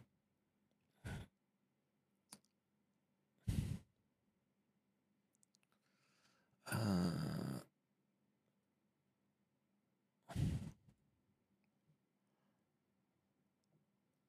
uh, let's see. Nick, seriously, it was the most frustrating shit I've ever heard. Don't know how you did it. Don't know what that means. Fingernails, chalkboard. What is causing the mRNA to target certain tissues? I have seen horses suffer blood dispol amyloidosis, equivalent HV like disease, cardiovascular events. Are they targeting certain proteins? Um, I don't. I, I would have to know more about um, the details there. Um, I've seen horses suffer blood disease, pulmonary amyloidosis. Um, what I mean, you're saying that's from shedding from humans? I don't know. I mean, we'd we'd have to delve into horse physiology as to why they would be susceptible. But um, we did we, I did a bunch about the species barrier last week, why there is a species barrier, and how sometimes you're able to overcome it in the prion space. Um, but I, I, I would need to know more. Uh, let's see. Dennis Bushnell, PhD, defined how multiple modalities of biowarfare are deployed against Americans. He cited the CCP as partners in HSBC warfare against the US. Um, yeah, and look, I'm at I'm at the point where um, countries and states, you know, they have autonomy to some degree, but there's a level that is able to use states as tools for their own goals. And I think what we've seen, just because of the synchronized um, approach and what was underlying that, potentially underlying that synchronized approach, which is the exposure to this, uh, the catalyzing epitope towards prions. And um, something, someone was able to make all these countries line up and basically, well, what are the numbers? 13, 13 and a half billion doses, approximately 4 billion people exposed. Um, that's those those are some big numbers and some something i can't believe that just you know sporadically happened uh, under most cases where you could you could it's difficult enough to get countries to engage on um, other matters. You know, take for example where I live, right in in Asia, right there, uh, it's super super clean and organized where I am, um, but they still beef about um, uh, who owns which little bit of rock sticking out of a water that constitutes part of an island. They're they're always beefing with each other. Yet somehow, somehow across most of the uh, industrialized world, there was this mass exposure to the gene transfection technology. China is a different matter. They dif- they went a different approach and used their own vaccine. It may be that um, China um, didn't want to do it. We don't, we don't know. All we have is suspects right now, and all we can do is wait and look as the data comes out. And the issue that you have is that there is sustained all cause mortality. Um, it's primarily manifesting, if we take Britain's data as being somewhat robust, as um, cardiac issues. And I would, again, the only way you're taking out, the only way you're killing young people is cardiac or cancer generally. Um, the rest, or many, will then be stuck with uh, the long COVID brain fog type symptoms, and that's uh, that's a consequence, I would argue, of the buildup of amyloidogenic peptides. We did a paper the other week which showed that amyloidogenic peptides are building up in muscle tissue, and that's what's leading to people's um, perceived uh, post-exertional malaise. And in those in the muscle tissue, what you found was that the um, it was basically the tissue was turning necrotic, and um, of course you're going to feel it's going to feel painful and um, out of uh, you know out of sort. You're not going to you're not going to be wanting to run those half marathons for charity. Uh, let's see. Um, sorry, Doc. We were talking about the biosafety space. Post-vax clearly Post-vax, two horses fell apart with undefined blood disease and pulmonary amyloidosis, then developed pneumonia. Both died, then three cardiovascular events, deaths in a year, went free in 30 years at the facility. Um, they were they were vaccinated against SARS. Really? Okay. Well, I mean, antidote. Um, but well, I'm trying to work on it. And I think I think the polyphenol approach is the way to go. Um, probably, uh, I think I I think the um, plasmapheresis is the gold standard right now for removing the um, amyloid that's present in the blood um, how much it removes it from tissues when it's embedded in muscle, etc., we don't know. Um, but right now, I would say the best approach is plasma, uh, plasmapheresis, coupled with um, a sort of multi multimodal um, active active compound approach to disaggregation sequestering and i would I don't think that would cure it. It might be a way of controlling it, slowing it down. Um,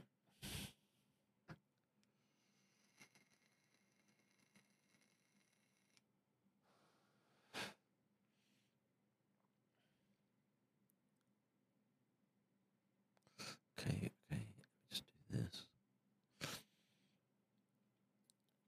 Okay, so infectivity titer estimates. In order to estimate the infectivity levels in the VCJD MM1 SCJD patient tissues, we applied the method described by Arnold. This approach uses both the probability of survival, attack rate at each dilution, and the individual mouse survival time at each dilution. The relationship between the titer of the inoculum and the probability of infection and the length of the survival times were derived from data corresponding to endpoint titration of VCJ VCJD and the MM1 reference isolate in transgenic bovine and transgenic methionine mice, respectively. A normal distribution for the relationship between dose and survival time was assumed, and the probability of infection versus dose was assumed to follow a logistic regression curve.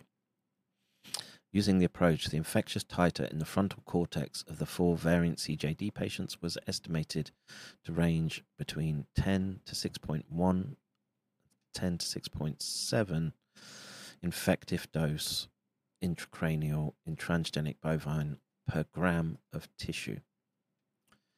The estimated infectivity levels in the secondary lymphoid tissues, spleen and cervical lymph node, were 1 to the 4 log 10 lower the estimated secondary lymphoid tissues were 1 to the 410 lower.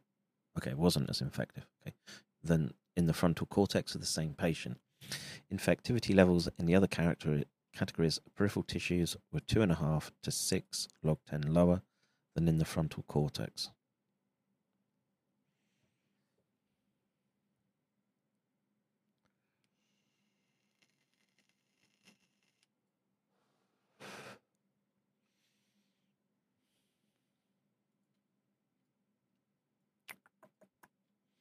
Well, anyway, I mean, the thing to take away from that figure is uh, there's a whole bunch of tissues that are infective at various uh, at various um, attack rates, I guess, potency.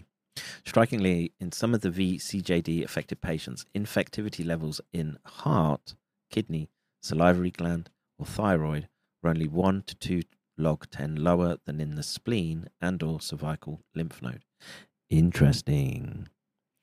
As already stated, the distribution of the prion in the peripheral tissue of the VCJD asymptomatic case was more restricted than in variant CJD affected patients. However, when positive, the peripheral tissues from the asymptomatic patient displayed similar infectivity levels to those observed in the VCJD patients at the clinical stage of the disease. In the MM1 SCJD patients, the estimated infectivity levels in the frontal cortex varied between 5.8 and 10.78 effective dose intracranial, etc., etc. Infectivity levels in peripheral tissues that scored positive in bioassay were 2.8 to 8 log 10 lower than in the frontal cortex of the same patient. In all five cases, no obvious relationship seemed to exist between the infectivity level in the CNS and either the distribution and levels of SCJD infective infectivity in their peripheral tissues. In the SCG, SCJD cases, cases 2, 4, and 5, the lymphoid tissue displayed maximum level of infectivity that were 3 to 3.5 log 10 lower than those observed in the frontal cortex. Strikingly, infectivity levels associated with the same peripheral tissues, such as salivary gland, heart, kidney, or bone marrow, could be equivalent or even higher than those measured in lymphoid organs of the same patient. Hmm.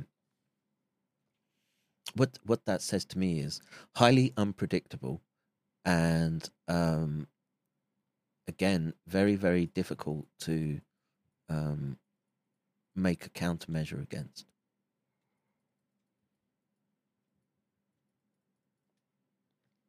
All right, discussion. So, following the emergence of variant CJD in the UK in 1996, the presence of abnormal prion protein in lymphoid tissues of affected patients was rapidly identified. This immediately raised major concerns about the risk of its iatrogenic transmission of the disease via contaminated surgical instruments and blood transfusion, and led in many countries to the implementation of specific I think they missed a word there. Uh, specific legislation, maybe they mean preventing against this risk. Despite a relatively limited number of identified clinical cases, the most recent epidemiological studies indicated that one out of 2,000 people in the UK could carry the variant CJD agent as judged by the presence of abnormal prion protein detected by immunohistochemistry in lymphoid follicles in the appendix. That's the last paper that I read. And that the exposure period to BSE agent in the UK could have largely exceeded the period initially considered to be at risk. Over the 25 years since the emergence of variant CJD, only five instances that are a likely consequence of iatrogenic VCJD transmission have come to light, all in the UK and all associated with blood and blood products. No cases of variant CJD due to iatrogenic transmission by medical or surgical procedures have been identified, indicating that the preventive measures implemented to mitigate its transmission were effective.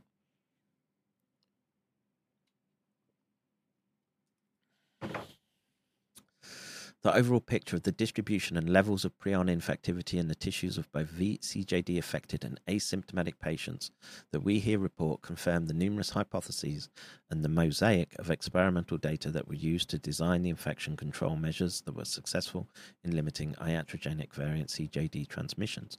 These results also reinforce the fact that variant CJD transmission risks have not disappeared since each asymptomatic variant CJD infected individual in a human population will continue to represent a potential source of disease transmission.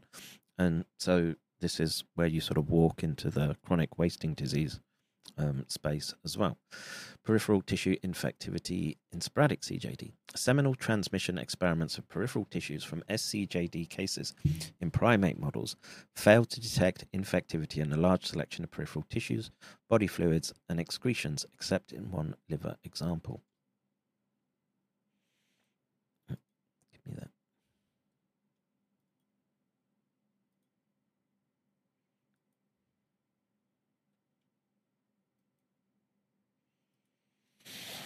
Um, abnormal PRP immunodetection techniques, Western blot and immunohistochemistry also failed to reveal the presence of prion in the peripheral tissues of sporadic CJD patients. These findings led to the generally accepted view that prion infectivity in the sporadic CJD remains mostly confined to the CNS. In 2003, improved Western blot protocols for PRP res immunodetection revealed the presence of prion in the spleen 10 positive out of 28 cases, and or skeletal muscle, 8 positive out of 32 cases. More recently, transmission studies of sporadic CJD tissues in human PRP expressing transgenic mice using plasma and bone marrow samples and in vitro amplification of prions in a small number of sporadic CJD peripheral tissues. Skin, kidney, lung, and adrenal gland provided further evidence to the view that prions can accumulate in the peripheral tissues of sporadic CJD affected patients. The results that we here report provide unequivocal and definitive evidence of the widespread distribution of the prion infectivity in the peripheral tissues in uh, methionine methionine sporadic CJD patients. Since our study was restricted to MM1 SCJD cases, the commonest SCJD subtype, additional investigations will be necessary to formally establish the consistent accumulation of prions in peripheral tissues also occurs in patients with other PRMP genotypes, methionine valine, valine valine, and or affected with other sporadic CJD prion strains the presence of abnormal PRP in the spleen and the skeletal muscle, and infectivity in bone marrow already identified in methionine valine and valine valine 2 sporadic CJD patients indicates this phenomenon is unlikely to be limited to methionine methionine 1 CJD cases. So, the variability in sporadic CJD patients. The nature of peripheral tissues that accumulated infectivity in sporadic variant CJD cases were relatively similar or the patterns of prion distribution and the infectivity levels observed in the peripheral tissues were relatively homogeneous in the variant CJD cases, particularly in lymphoid tissues, a high degree of variability was observed across the sporadic CJD cases. Brain vacuolar lesion profiling and PRP res Western blot typing confirmed that the same prion strain was present in the brain and the peripheral tissues of all the sporadic CJD affected patients. This rules out the hypothesis that prion strains or differences between individuals or tissues from the same individual could be responsible for the observed variability. Mm.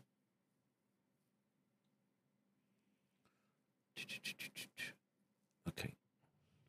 So, the comparison of prion distribution pattern in sporadic CJD case 2, 20 months clinical phase duration, and sporadic CJD cases 1, 3, 4, and 5, patients 1 to 4 months clinical phase duration, might suggest that at first glance, a longer clinical phase duration is likely to be associated with a more widespread distribution of prions in the body tissues.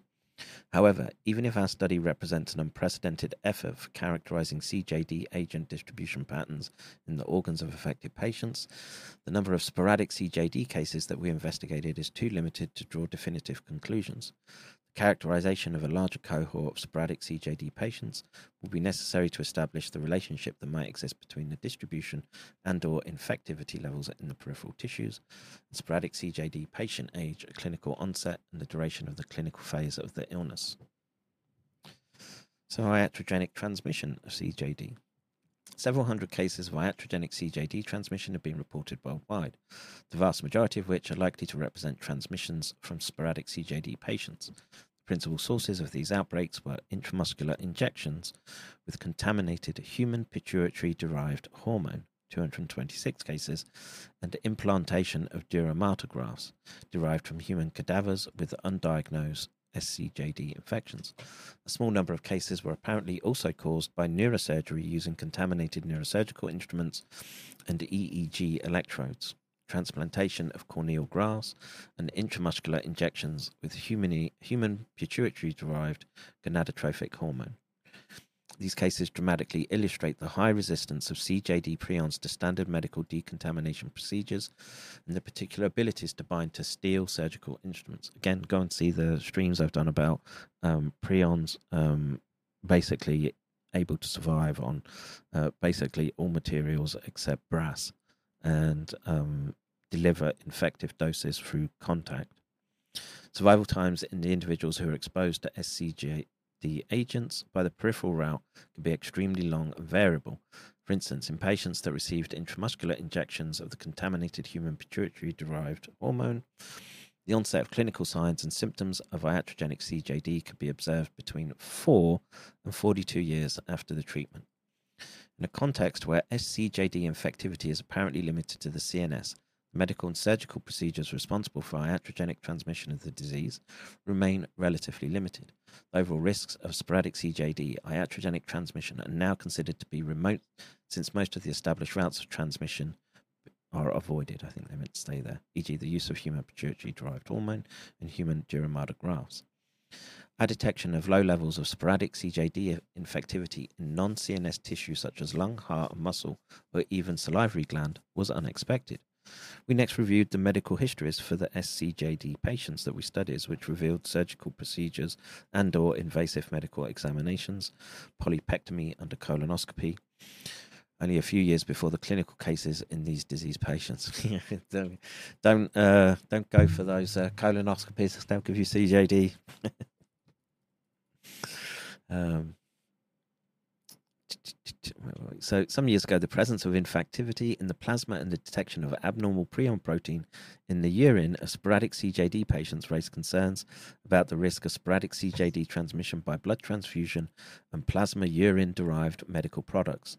The detection in our study of infectivity in the bone marrow and kidney of sporadic CJD patients further reinforces these concerns. Prion titers as measured by intracerebral inoculation in PRP overexpression transgenic mice models can provide us with estimates of the relative infectivity levels present in the CNS and peripheral tissues of affected patients. This approach conforms to the current gold standard for quantification of prions. However, in a context where the amount of infectivity that would be necessary to transmit disease to another human remains unknown, the infectivity titer estimates was established following intracerebral inoculation in a reporter animal model cannot be used to directly infer transmission risk to patients. Other factors, including the various potential exposure routes, subcutaneous, intramuscular, etc., and the decontamination sterilization methodologies used on the surgical instruments materials involved, will also influence the transmission risk analysis. In many industrialized countries, reliable CJD passive surveillance programs have been established for decades. The apparently stable and low prevalence of SCJD cases in these countries brings some reassurance about the low numbers of iatrogenic CJD cases in this century, perhaps reflecting the variable and lower prion titers detected in the non CNS tissues in this study. Um, that's potentially all changed in the last couple of years.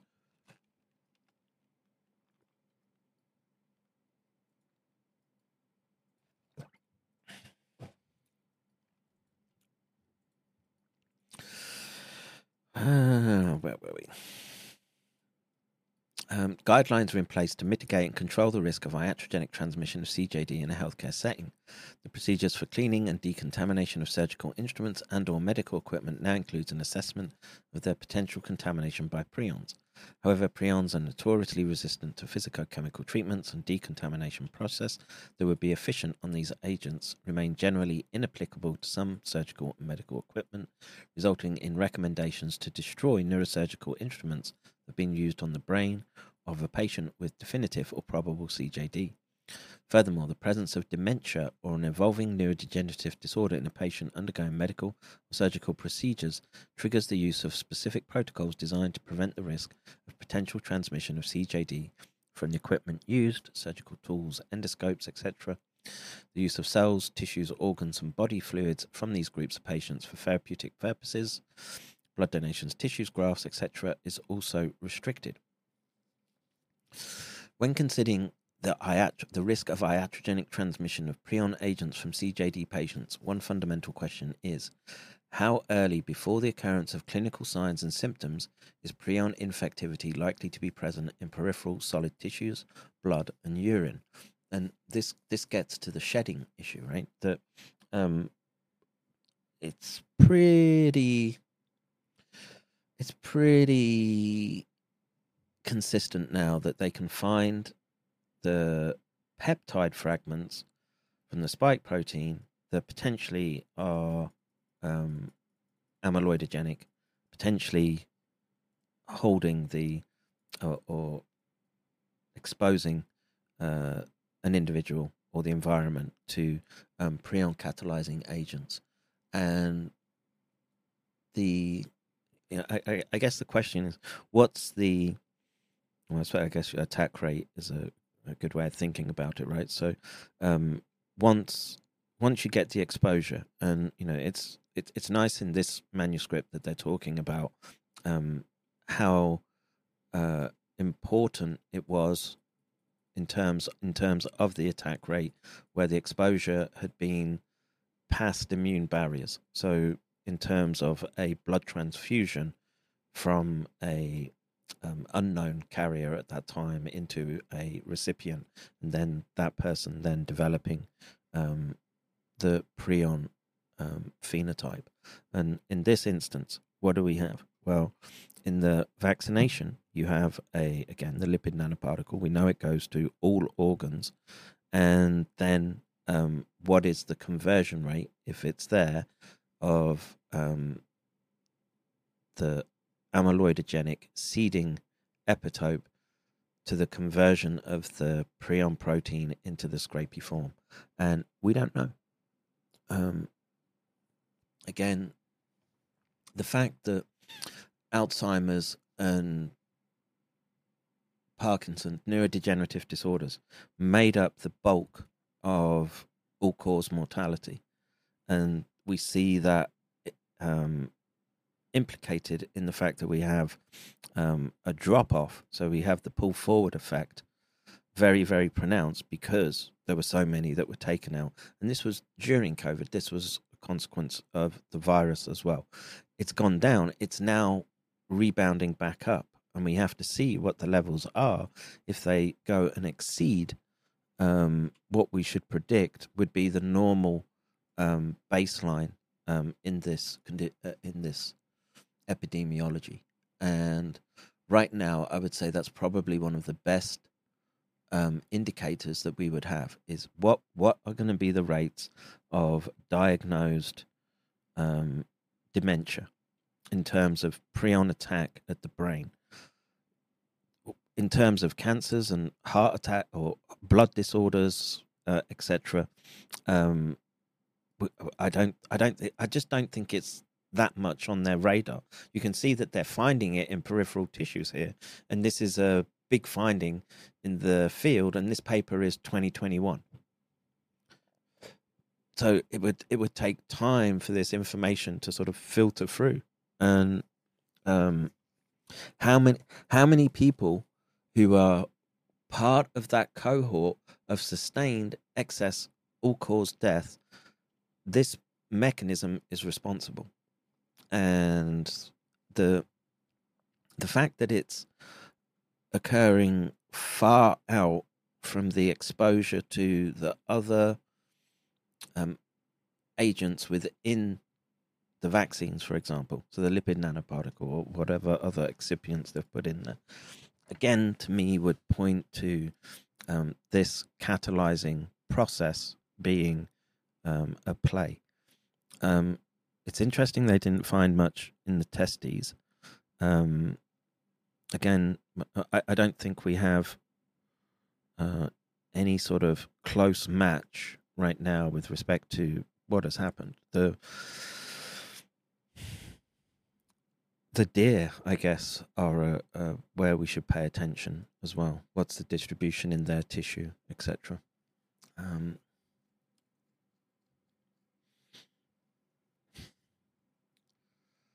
um, let's see. Turquoise says WTWL chat is not working.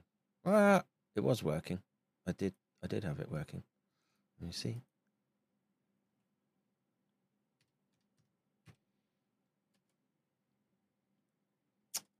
Uh, I don't know why it's um, sketchy like that. I, I, need to. I need to. like I say, it's constant battle, and suddenly I'm I'm taking more onto my plate right now um, with respect to organizing around and putting that vaccine that I have available. Uh, I'm gonna I'm gonna light those. Uh, I'm gonna light those brains up, see what we get, and I don't know. I don't know how tricky the immunohistochemistry is for prions. I have to presume it's just like any other. So, um, something I've done plenty of before. Um, let's see. So all the samples that we used to establish infectivity levels in tissues were collected post-mortem SCJD, VCJD patients at the terminal stage of the disease. There was clear evidence for the presence of infectivity in the blood and peripheral tissues years before the clinical onset of variant CJD in asymptomatic infected patients. However, it is uncertain that the infectivity levels and the distribution in the postmortem peripheral tissues of sporadic and variant CJD patients reflect the situation that could be observed at a preclinical or early clinical stage in the same patients. In the absence of tissue samples collected from asymptomatic SCJD patients, we are totally lacking in data. Therefore, trying to elaborate further on this question would be totally speculative. Yeah. Um, in the current environment, though, uh, we need to be putting forward as many um, hypotheses as possible. And um, if speculation, look, the the what the or the, or the concern from uh, uh, Dr. Hoag yesterday, which is it's not good public health to basically be causing sort of panic states in people. Generally, on, on this, I would agree.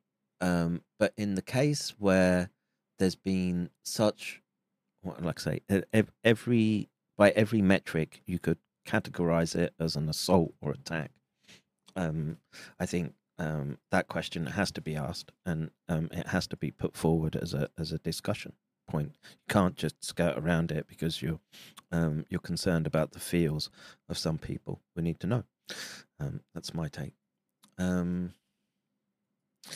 are you doing rat experiments in the office? None of your business.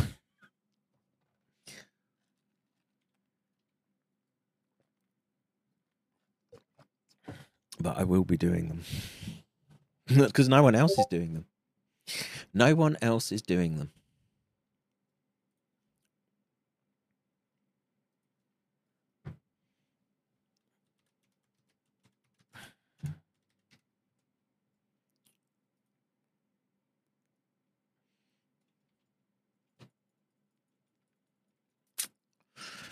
Um, yeah, so we did a bit about being speculative.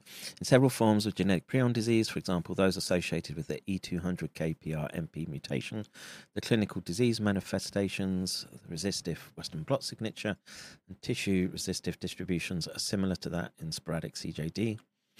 Uh, despite the ethical issues it may raise, the longitudinal collection of blood samples and blood, body fluids for research purposes in consenting patients belonging to families affected by these genetic forms of prion diseases with confirmed mutations of the PRMP gene may represent the only possibility to address this question. Um, yeah, that's changed now. If that catalytic potential is there and it does, it does what we think it might be doing, um, you, you're going to be uh, overwhelmed with um, potential samples. Uh, in conclusion, the systematic surveillance of CJD and related epidemiological studies in many countries confirm the decline of cases of iatrogenic CJD due to recognized medical or surgical procedures. Yeah, that potentially just got turned on its head, such as human Dürrenmatt graft surgery or treatment with human pituitary derived growth hormone. However, they do not exclude the possibility that iatrogenic transmission could at least partly account for some sporadic CJD cases observed in the population, particularly in localized geographic regions with evidence of CJD case clusters. It's it's funny to me how they um, all of these um, pre very prion specific papers, they never talk about these catalyzing epitopes from viruses. It's striking to me and it, it's not like it's not in the literature, right? You can, well, there's the paper Prions and Viruses, a vicious liaison um, from the Nystrom lab that lays out very eloquently the, the risks and or, or the potential interactions and risks, I should say. But the, these um, sweeping papers for um, legislation and um, uh, surveillance system uh, processes, etc., are um,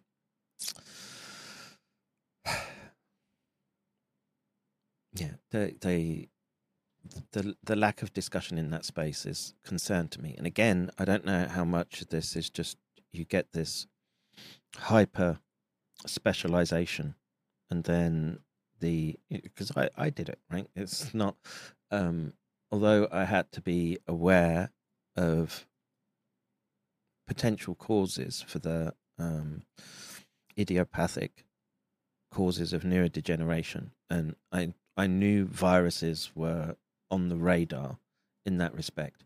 I didn't spend my time reading all those molecular biology papers in that space. I was involved in just a different aspect. And there's enough work required in that in the space I was that you know I was reliant on passing a poster that would catch my eye, uh, a manuscript that would pop up in any of the alerts I would have, or um, people that would come and give lectures. And you know, in twenty years, the amount of people giving lectures was small. So, um, yeah, I don't know. I wish I wish I could solve the W2YL issue. I mean, I can keep restarting the browser, but it's irritating um, to do that. All right. Um,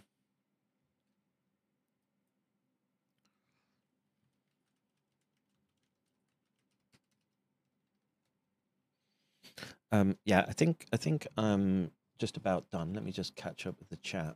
Um, when we talk down to AA programs, slowly, loud, etc., like their low IQ, do they get offended? Maybe they're scheming. Uh, iLegend says sent ten dollars. Thank you, thank you. Every every little bit helps, and like I say, the the fact is, the the more I take on outside of doing this paper reading and the whatever the entertainment part of what it is I do, busting, uh, busting cranks, um, commentary, etc. Um, th- the harder it's going to be to um, you know, raise raise the money. I'm not asking for um, donations for experiments right now. I've got arrangements to at least get the initial um, setup covered. But yeah, it's a um I don't know, man. I, I I'm just I feel compelled to do it because I don't see anybody else doing it, and the the, the lack of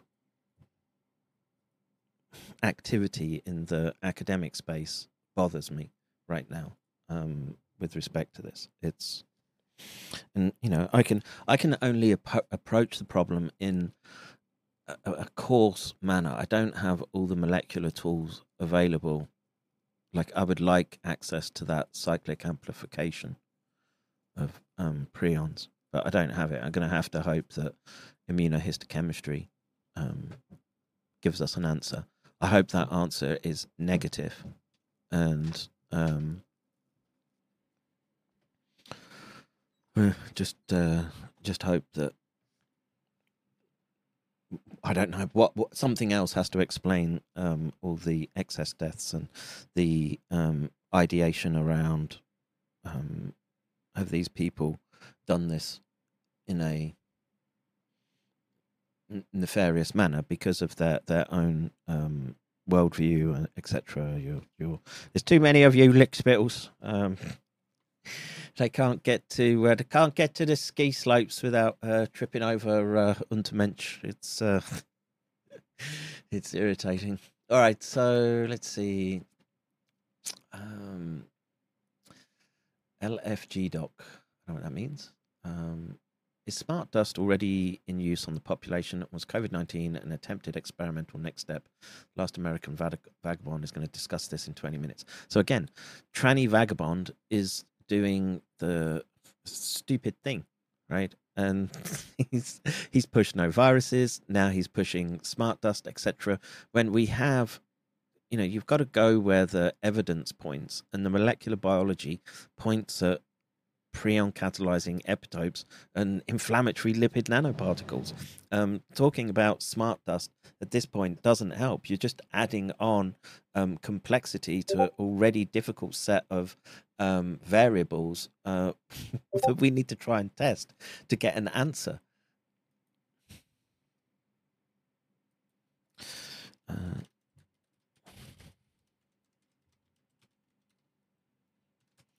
so um,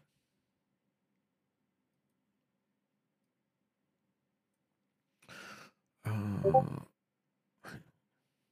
okay. Um,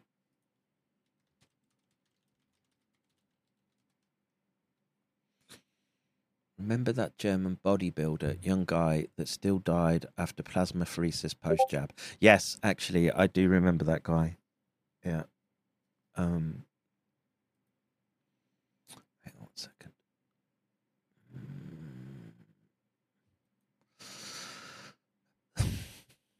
Joe Lindler was his name. Yeah, that's a that's a good example to build up. But the, the simple fact is, I don't I don't know uh, the best thing that I've seen, and the one that makes um, the best sense in terms of evidentiary approaches, because that's where that's where we see a lot of the fingerprint of the pathology, is um, in, in the blood, the microclots and the amyloids there. But as I said earlier, we don't know if that's really pulling the amyloids, if it's got embedded into tissues. And we know it's embedding into tissues now because we can find the amyloids in the muscle of the people um, suffering with post exertional malaise. Um, Joe Lindler, Lindner, death.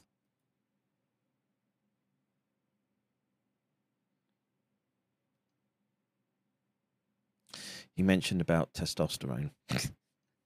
yeah, I don't think it was roids that did it, but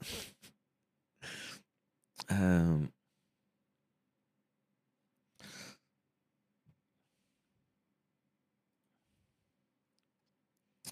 better known as Joesthetics on social media, was a bodybuilder born in Bavaria. He was also a model, became one of the most famous German fitness influencers.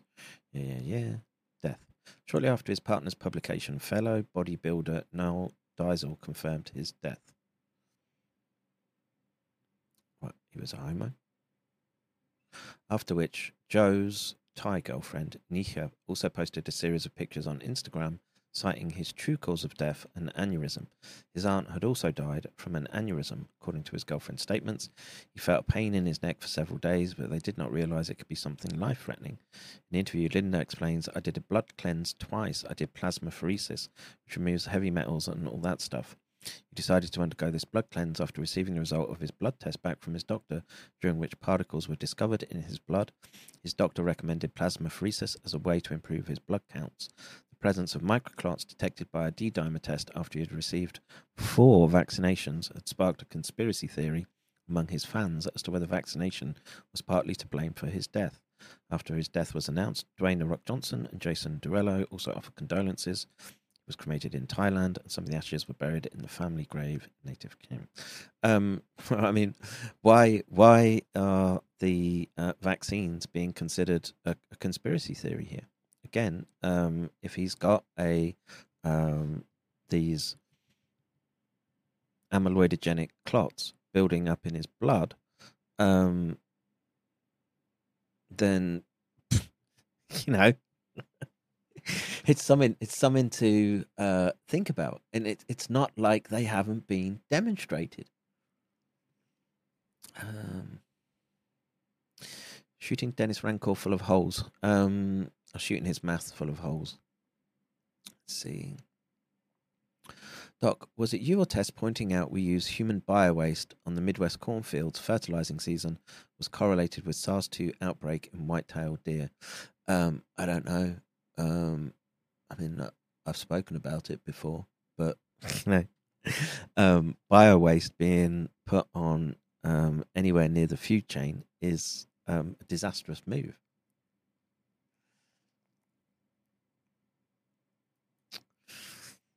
Infinite Density says basically you could say that China appears to have backed out of this depopulation agenda and instead wishes to populate itself.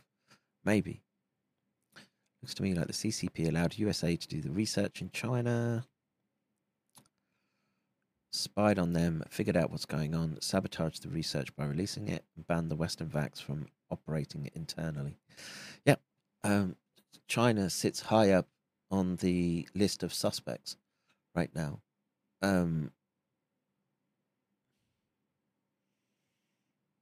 And a simple fact is we can't do anything about it. Your job, your job, Lickspill, is to uh, survive right now for as long as possible. And the the way out of what is a potential um, evolutionary um, bottleneck at this um, moment is um, make it possible for as much adaptation to emerge in the population. That means lots of children and um, the and the attempt to try to slow down any of these um, pathological mechanisms. Um, but you know, four vaccinations and two plasmapheresis, and uh, you can still get taken out. I mean, it's. Linda suffered from rippling muscle disease, a rare autosomal dominant disorder. There is no official treatment, especially for people with mild and asymptomatic disorder. Cause. I don't know what rippling muscle disease is. What's that?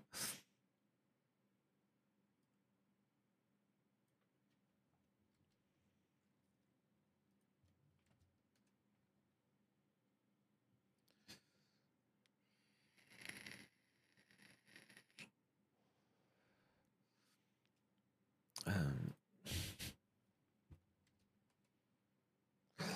rippling muscle disease is a rare neuromuscular disorder characterized by wave like muscle contractions, muscle stiffness, and muscle hypertrophy, usually with elevated serum creatine kinase levels in blood. Hmm. Interesting.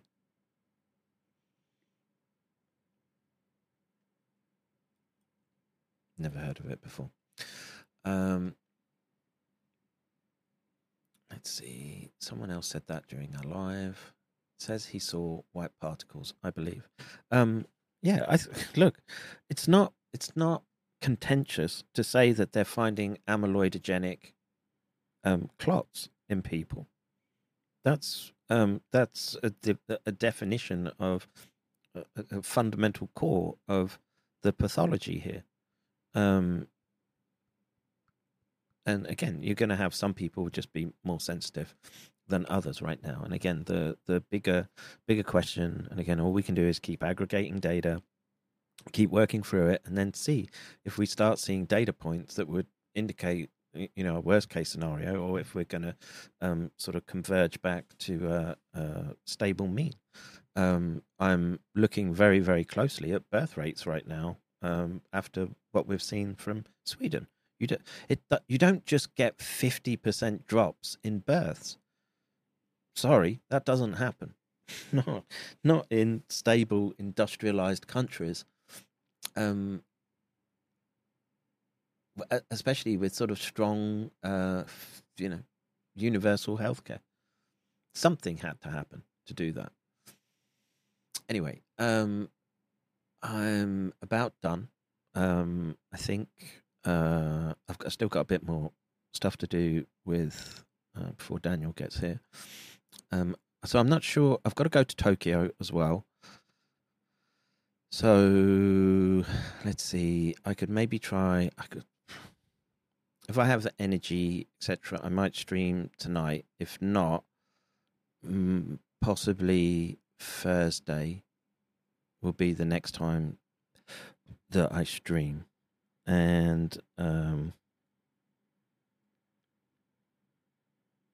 yeah, I will be. Um, I'll be online there, and I, I presume, I think probably. Oh, I don't know. I don't know what Daniel's plans are right now but he may be he may still be here so maybe we'll do a stream then all right um let me just see uh if anyone is not k26r today um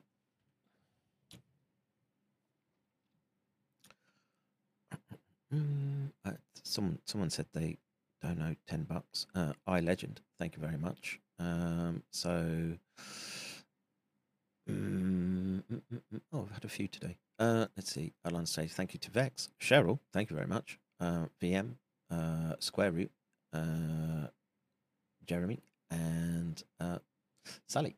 Thank you. Thank you, thank you, thank you. Keep the doc in the game. Uh, we'll keep analyzing this data and um, keep pouncing on uh, on scumbags like uh, crowdsource the truth. And uh, don't forget, folks, uh, that fucker is, is literally threatening Charles with legal action because we bust up his influencer grift right now. So uh, please take your time to visit his timeline on Twitter and uh, unleash. All right. Um, and if you wish to make memes, I'll happily post them. All right. I will see you guys later or in the next stream. I'm going to be busy, very busy, and um, take care. God bless. And uh, yeah, bye bye. Bro, you don't know how angry I am. You do, I'm like, I was just leaving for fucking work. You do not understand how fucking pissed off. After reading that little line, I will be arrested for not taking a fucking vaccine. Fuck these cameras! I will fucking kill each fucking gaffer. I swear. this is not a fucking joke anymore. This is fucking dead serious. I am fucking dead serious. These people don't know who the fuck they actually saying. Fuck these chappers. No fucking vaccine or MRA or MFS you want fucking blood red never! I will fucking die fucking fighting for my fucking bees and my fucking forefathers and my fucking village! Fuck these motherfuckers! All them five. I like this guy. So technically, what about that one. Winner! Winner! Winner! Winner!